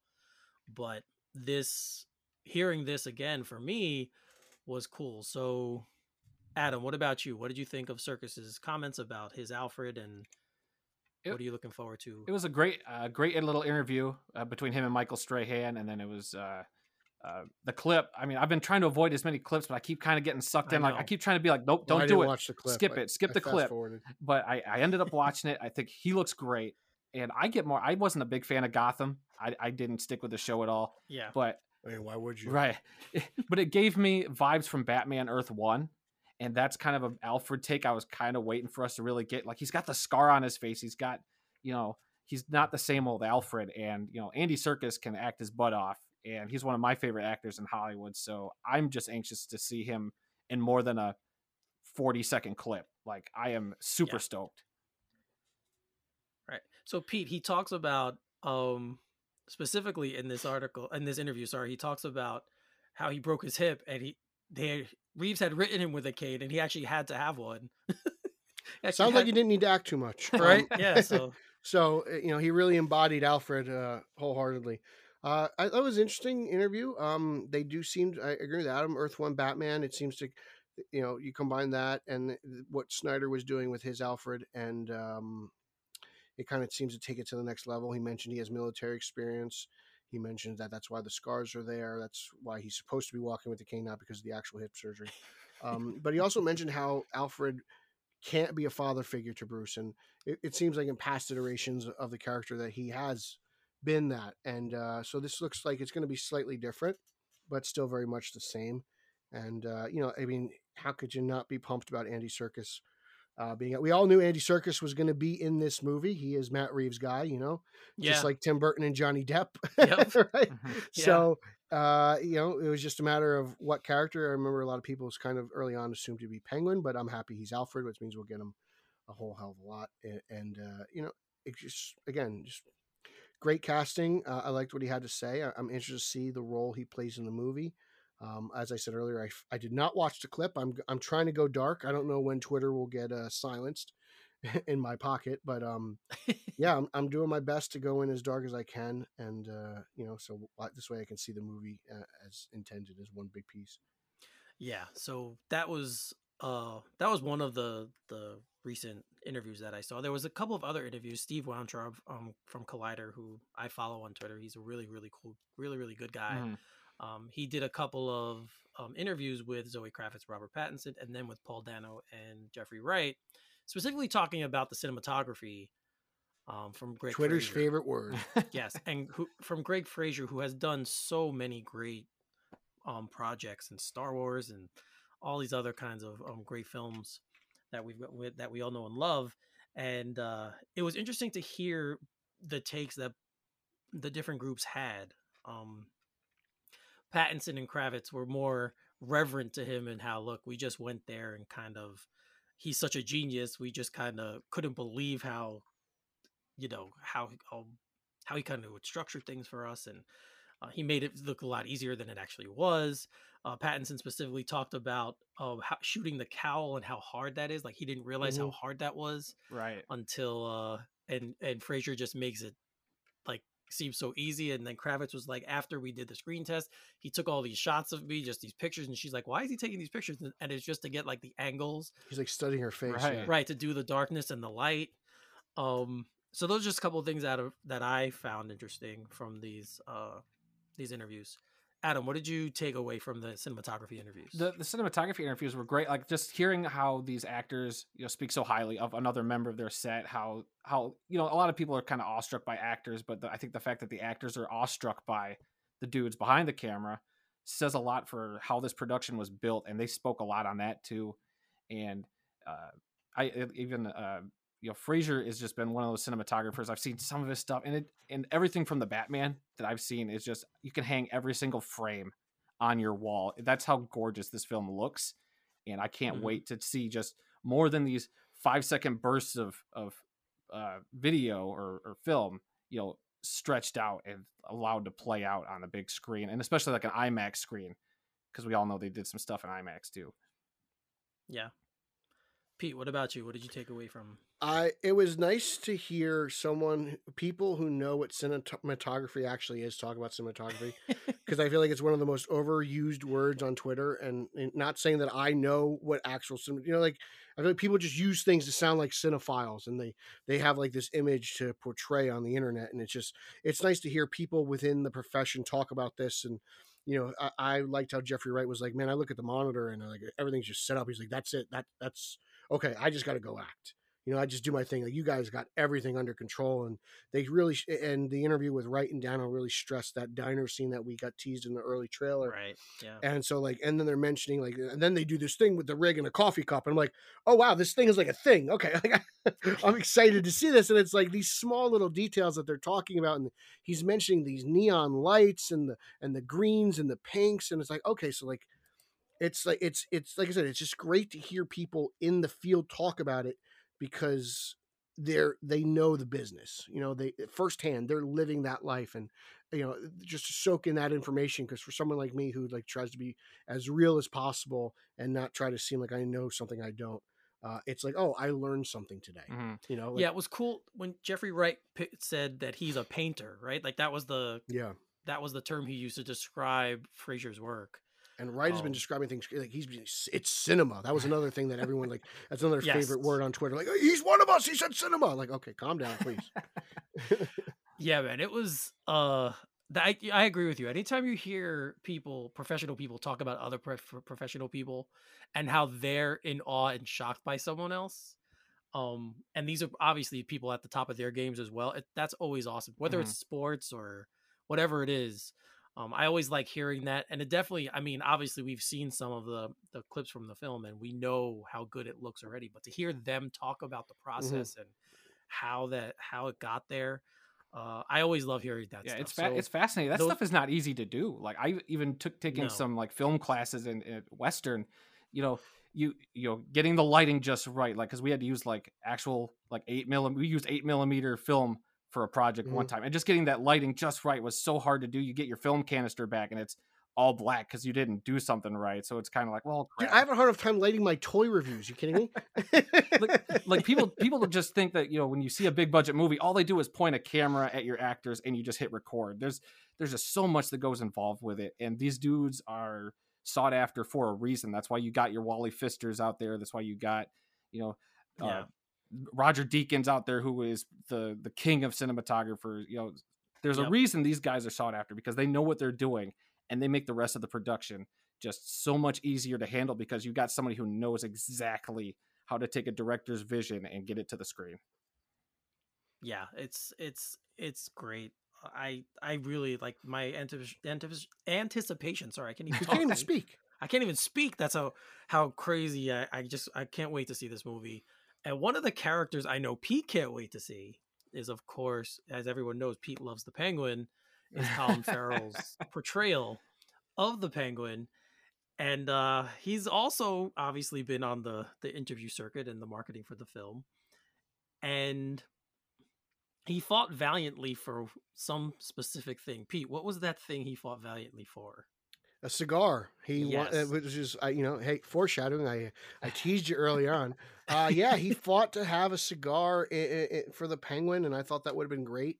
Um, we we know that Oswald in Batman Returns spits out the uh, cigarette in the holster.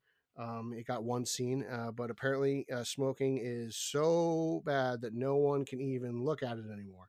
So, uh, you know, it's bummed out because it's like I don't think. First of all, I don't think many young kids are going to see this movie in theaters to be influenced to go pick up a pack of Marlboros or Cubans. But right. uh, you know, whatever. I you, again, like it's not it's not the end all be all. Like I, I mean, there are people upset that they haven't seen the penguin hold an umbrella yet. So, like, Yeah. it is The crazy- the crazy thing for me is I'm thinking, and I when I read that line, I'm like, so is a cigarette now enough to get movie rated R status? Is that enough? Which is why I said earlier, like people are vaping now, so like cigarettes are a thing of the past. I know it's crazy to think that, but that that's where we are. But man, that's what it seems like. It seems like if you have a cigarette in a, it can't be PG-13. Right. No, it has to be R now. It's just nuts to think about that. So When did another we get thing, so soft? Yeah, I know. It's crazy. Another thing um Farrell's been talking about is obviously as we've seen because when I first saw him I had no idea it was him. There's prosthetics that he has to wear to pull off this character. Uh, so he talked about one specific inf- uh, he talked specifically about this and this is a quote he said the first day we tried the whole thing out we took it for a drive a spin metaphorically speaking we did it in burbank it took about um, six or eight hours it was a team of 10 or 15 people and it was really fun I went into Starbucks and ordered myself a very un Oswald drink, an oat milk latte with two stevia sweeteners. I got a couple of stares, but only because it's such an imposing look. Designer Mark Marino did such a good um did so much of the work on me for this, so much of the heavy lifting. Uh so we've we've heard about actors famously going into uh restaurants and stuff. Um Ledger apparently had got into a couple places when he was the Joker. Um but it was cool. What if you, Pete, if you saw someone that, if you saw the penguin, first of all, I know you'd probably lose it. but if you saw him in a Starbucks, uh, ordering a oat milk latte, what would you, what would you think? First of all, I'm mad no one took a video of this. Like Ah, in, right? in an age where cell phone cameras and everything and ev- anything is recorded, not one person has a video of this guy walking into Starbucks. And you know, at least the crew members, like, hats off to the the, the makeup team because, like, obviously the makeup looks so good. No one thought this was a character from a movie. Right. You know, like he's wearing this fat suit. He's got this double chin, this scar. Like everyone probably just thought this guy got roughed up a little bit at some point. Um, I, I think it's I, I think it's great that he was able to pull it off, and that the uh, prosthetics and everything work, and no one could tell the difference. But I'm I'm mad that not one of his buddies was recording this while it happened. Right.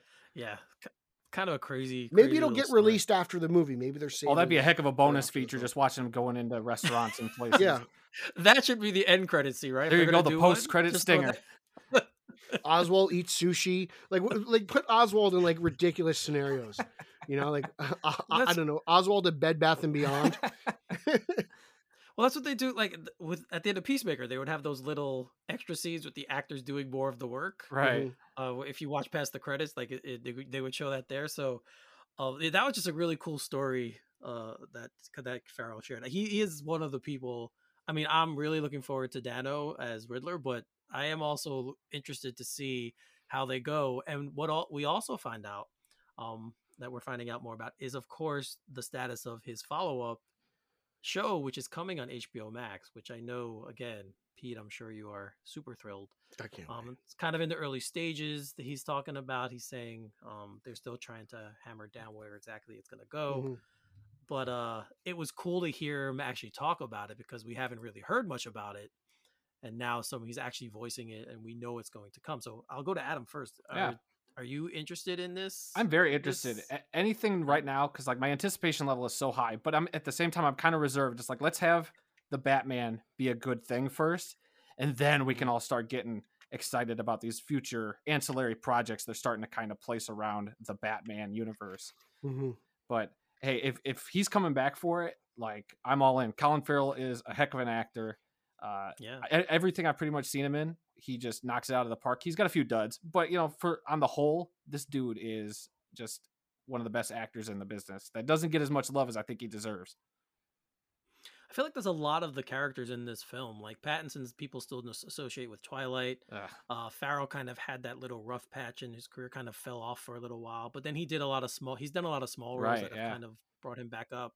Um, Serkis, I think people see him more as just a character actor, and I think he's so much more than that. He's just, Um, people think of him as a CGI actor. You're right. Uh, Kravitz is still kind of early enough in her career where not a lot of not a lot of people know a lot of her work. Um, so I think she's going to be. This is going to propel her up. So I feel like the. I feel like with this film, and it, this happens a lot with superhero movies. We get these actors in kind of delicate stages of their careers, and now, okay, this is the time to show it and this is gonna this is gonna prop them up to even be even bigger than they are. The only one who really has been kind of known now because of the other work he's done is really Jeffrey Wright. Oh yeah. Um, I'd say You know. Turturro as well. yeah, Turturro, they're known, but they're mo- more known for their TV stuff. Um, but yeah, but even Dano, who I think, I mean, he always plays this kind of a role, so it's gonna be cool to see him doing this version of the Riddler. But yeah, it's, he's always they're always um he's somebody who I think after this again will be on the the tip of everyone's tongue when they talk about future projects. So Pete, yeah, going back to to Oswald, or I'm not even sure if that's what they're gonna call the show, Oswald the Penguin. Who knows?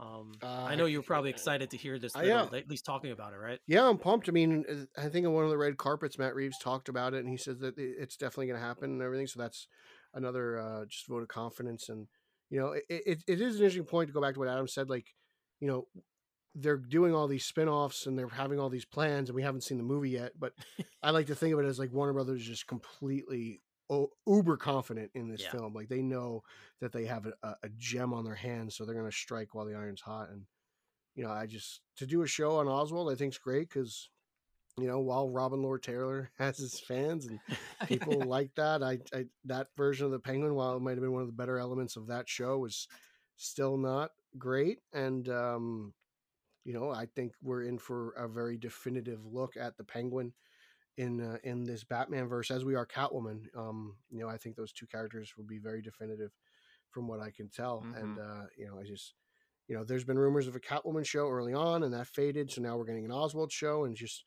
again, the fact that they're just going to this this Matt Reeves well is really exciting. And I'm just wondering what else he has in store. And you know, whatever this GCPD Arkham show is, I, I, I'm I'm interested in that as well. But the fact that you know you're hearing a lot more Penguin, maybe that's the one that's actually going to really get done first and foremost. So we'll see. And it, it looks to kind of be uh, the counterpart to, or you know the sister or whatever spinoff. You know, like what Peacemaker was, the Suicide Squad Penguin will be Right. to the Batman. Like Mhm.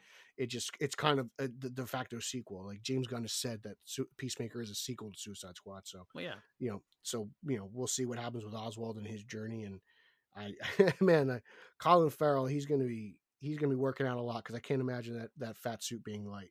You know, that might be heavier than the bat suit. Yeah, like, like you brought up, obviously Robert Lord Taylor's, and that was such an over the top interpretation, which worked. That, was something. yeah, one of the things. I mean, whatever you think about that show, it worked in that world. Um, so what we're getting here obviously should be a lot better, uh, and it is. It's going to be. This is again. It's it's hard to keep talking about this because we've been talking about it for so long, and now it's actually here. And the next time we get to talk about it, it will be after we saw the film. So I'm really looking forward. So really quick, Adam, when are you seeing the Batman? I got tickets for the Tuesday fan screening in IMAX, so Okay. just- a few days away. I'm giddy with excitement. Yeah, I can imagine. And- I can imagine. Yeah, I got, I got, because we're all kind of yeah, I get to go yeah, see it with my we're dad and my brother. I've seen every Batman film. Uh, well, not every Batman film, but I've seen like the last few films with my dad in the theater. He's the guy who got me into Batman, so it's going to be kind of extra special taking him to see a new iteration of Batman on an Mhm. IMAX screen of all things, which is my favorite way to see films. Oh yeah, if, especially when you know they shot the if they were shot using IMAX Right. IMAX technology, then yes, that's definitely the way you want. To And we got lucky. Like I used to have to drive an hour just to find an IMAX theater. They built one right here uh, around Kalamazoo, so I just got a 15 minute drive just to the IMAX now, which is great. That's awesome. That's incredible. Yeah. So Pete, man, it's here. We are I, I, I- how long has it been? It's been since 2017, right? so long. It's been a long time, man, and Yeah. just oh man, Just before we were a thing, like before we, we were doing this. So yeah, we've been- always been a thing. Eric. We've always been a thing. don't don't don't deny us. Don't deny our love. so. this has been such a journey. When's the Uh, first time you're gonna see it? When's the first time I'm gonna see it? Yeah. All right. I was going to wait, but I got a chance to go to the IMAX reading for free. So I am going on Tuesday to see it. Look at you, you Ooh. big shot. Look at Yeah, you. I got a chance to go to it for free. And uh, I'm going to take the opportunity um, to go see it in IMAX, as Adam said. Um, if it was just a regular screening, I would have waited to go to see it with you guys um, in Texas.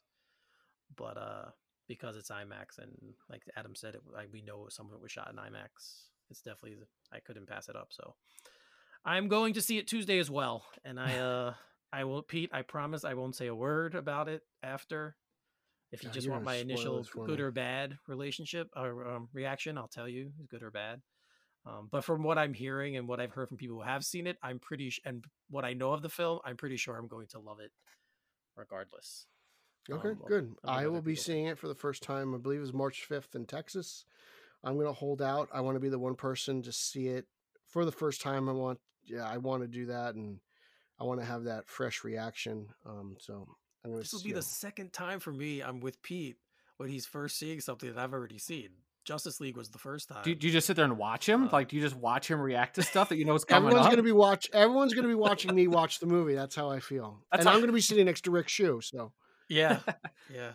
That's gonna be that should be It's fun. like when I first saw uh, The Dark Knight. Rises, you know, there's the scene at the end with the atomic bomb, and I started losing it because I was like, "Oh, sorry, audio kind of got funky on my end." no, go ahead. No, yeah. So when I saw The Dark Knight uh, Rises for the first time, we had 12 people in a whole row at a theater to see the movie at midnight. And when you know, I thought Batman died. You know, they blew him up with the the atomic bomb, and I had 11 Mm. faces all down the aisle looking down at me, seeing tears just going down my face. So Oh man, Man. it's uh, it's going to be something. I just I can't wait. I just I really think we're in store for something special. So I, I, I good just hope time. nothing It's- gets spoiled for you waiting that long. Uh no. I, well, do you want to know something? I, I waited the same amount of time to see No Way Home, and I didn't get spoiled. So Okay, that's good. I think uh I think I, I got this covered. yeah. I have to say, of everyone I know who tries to avoid stuff, Pete's the best at it. okay. Like he's so good at not. I could be a Green Lantern. I have willpower. Yeah, he's really, really good at it. So I have no problem. For someone with who's on Twitter as much as I am, Yeah, that's the crazy thing. I say that all the time. I'm like, how do you miss this stuff? I- Like, dude, we'll I've bring up something muted like, so oh, many losers. Yeah, we'll be like, oh, Pete, don't you know? We know you're waiting to. Say, he's like, don't worry about it. I'm not going to see it. I totally I took care of that. We're just like, all right. That's good because we because this say this it. is something I would hate I to get even mute my friends. Anyone who le- anyone Oh. who posted a picture of that Keaton set pick got muted. Like even even someone I talked to, like I'm like I'm sorry. It's Yep, that's true. I I did have- too. I have rules. I did too. That's I mean that's what happened with with- for for me with Star Wars. I I do that. I did that with the Star Wars films because I was like I don't want to know a thing. I don't want anyone. To When is the anything. first fan screening? Is that Monday? Yes, Monday is the first. I think fan screening. Um, because I believe the our friends the Carusos are going and Zeddy are so going to Sunday one. night I'll go on a mute spree So and I'll just mute first- words and yeah. phrases and handles and Yeah, and then Tuesday is the IMAX screening, and then obviously but also like I'll be well I'll be in Texas like I have plans. Like there's a Mavs Right. game one day Yeah. I'm going out and like so like I'm not gonna eh, I'm essentially on vacation. What idiot is on his phone during vacation? The answer is no one. You're having a good time on vacation. So uh, it's not gonna be very difficult. It's not like I'm sitting around at home. You know like I I I will be out doing things. I'll be active eh, eating brisket and tacos so. And I'm gonna check out the uh, the grassy knoll. So I'll be I'll, I'll be that's a good spot. Yeah, you, I mean, Yeah. It, that's the thing. I think that'll be good too. That we'll all be to when we're all together. It'll be a good distraction for you. Um, because I'm not gonna again, I'm not gonna talk about the movie. I know other people that we're gonna be with ha- will have seen it, but I'm not gonna talk about. the I'm pretty sure everyone's to see it except for me and Garrett. Yeah, I think that's it. So Yeah. I don't know about like Javi and all the other people coming, but they're all Uh, staying I at our hotel. So. Yeah, I mean, we just we turned. I I tried to turn this place into a Batman on film frat house, and I succeeded. yeah. So Adam, too bad you cou- you couldn't come down, man. It'd be fun to Yeah. actually. It was it was one of those it. things where it's like I always see those watch you know Jet posting those watch party things. I'm like one of these days, and it was just this wasn't the year for it, but one of these days I would love to go down. I've always wanted to meet Jet. That's or Bill. That's why I joined the Batman on Film Fantasy League in the first place with you guys uh, because I was Yeah. like maybe I'll get to meet uh, Bill. He's always kind of been a, a, a hero of mine. Uh, just kind of watching how he conducts the website and everything. And so that was always kind of something that stuck with me and why I stuck with Batman on film since I was in high school. It was like this dude just runs a, a, Well- a ship of respect, and I I dig that out of the guy. well, I think you're going to get a sequel, so maybe we'll see it for the next one. Oh, fingers Yeah, crossed. and and we'll definitely pass that on to him because I mean, Oh, he'll listen. He listens. yeah, he'll. Uh oh, wait, he listens. Uh oh. Hi, Bill. he um, no, it's he'll he would definitely love to hear that from you from from fans because he hears a lot of the other stuff too. 'Cause, I mean, I've tried to I've tried to say stuff to him Yeah. on uh, on Twitter, and well, one time it was when the Lions and Cowboys played in a playoff game uh, back in 2014, which obviously didn't go our way. So I might have been a little bitter with his He- Cowboys. He like zones in when it comes to football, Right. So it's hard to distract him. From yeah, don't bother trying to talk to him on a Sunday during football. yeah that, season. that's that's not not gonna happen all right so adam Yes. thank you for coming on thank you for being cleanup hitter on our our guest month Hey, thanks thanks a lot for Uh, having me, been guys. I mean, to follow up those three great guests you have had me nervous. I was like, oh boy, those guys all knocked it out of the park. Like, all I'm gonna do is maybe fall on my face. no you did no, you great. did great. It was fun. this was excellent thank you again for coming and let everyone know where they can find your show and your podcast and all that and talk to you specifically Go Yeah, ahead. I mean, you guys can find uh, my YouTube channel, the Adam Snow Movie Show. Just do a search. I, I'm still, you know, building a, a following, so you still got to kind of just do the search. I don't have a, a great URL just yet, but maybe someday uh, you can follow the show on Instagram at the Adam Snow Movie Show, or yeah, Adam Snow Movie Show, and then on Twitter at a Snow Movie Show. Uh, is where you can find that. If you enjoy football, uh, I have a podcast with my dad called This Week in the World of Football, uh, where we talk pretty much every kind of football college, uh, pro, uh, USFL, XFL, you name it. We talk about it. well, we talk about all of it. We, canadian football yeah we talk CFL too. We love Canadian football. I mean, we, we've driven to Toronto and Hamilton to see games up there in Canada before. It's That's great. awesome. So Interesting. Okay. yeah, so we love our CFL football. We we can't wait for the CFL season to come back around, especially when the Lions stink as bad as they do. So so yeah, you could well no pressure those? right.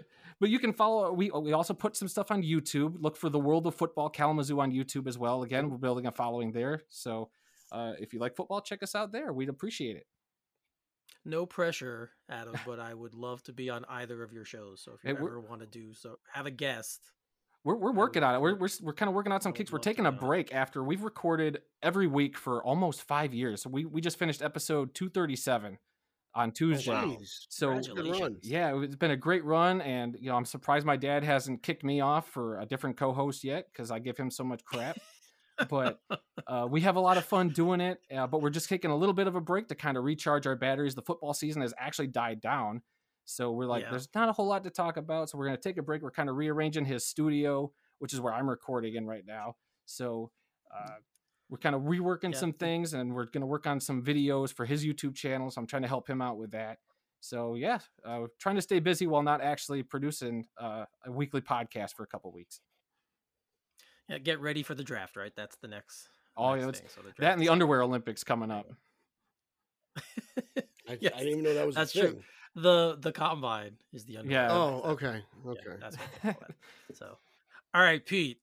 Tell everyone where they could find you and all the things you do because you're like the Uh, hardest working man in this space. So sure, thanks. Uh, you can follow me on social media. That's Twitter, Instagram, and Zack Snyder's favorite platform, Vero, at Pete Illustrated. You can follow podcast number one, the podcast you're listening to now, at straight underscore O underscore G, straight out of Gotham. Uh, that's a news aggregator feed. Uh, you'll get the Grundy alerts. You'll get everything that we talk about uh, on the show uh, on that feed. Also, check out our Facebook group and our Facebook fan page. It does the same thing. So if you're on one platform or another, uh, we like to keep you covered.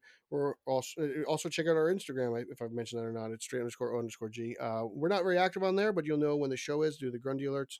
Uh, check out Team Yellow Oval, and because we're just celebrating everything Keaton and the Oval being in print and on film and on TV. So big things there. Follow podcast number two, the Italian Spider-Man Coalition podcast.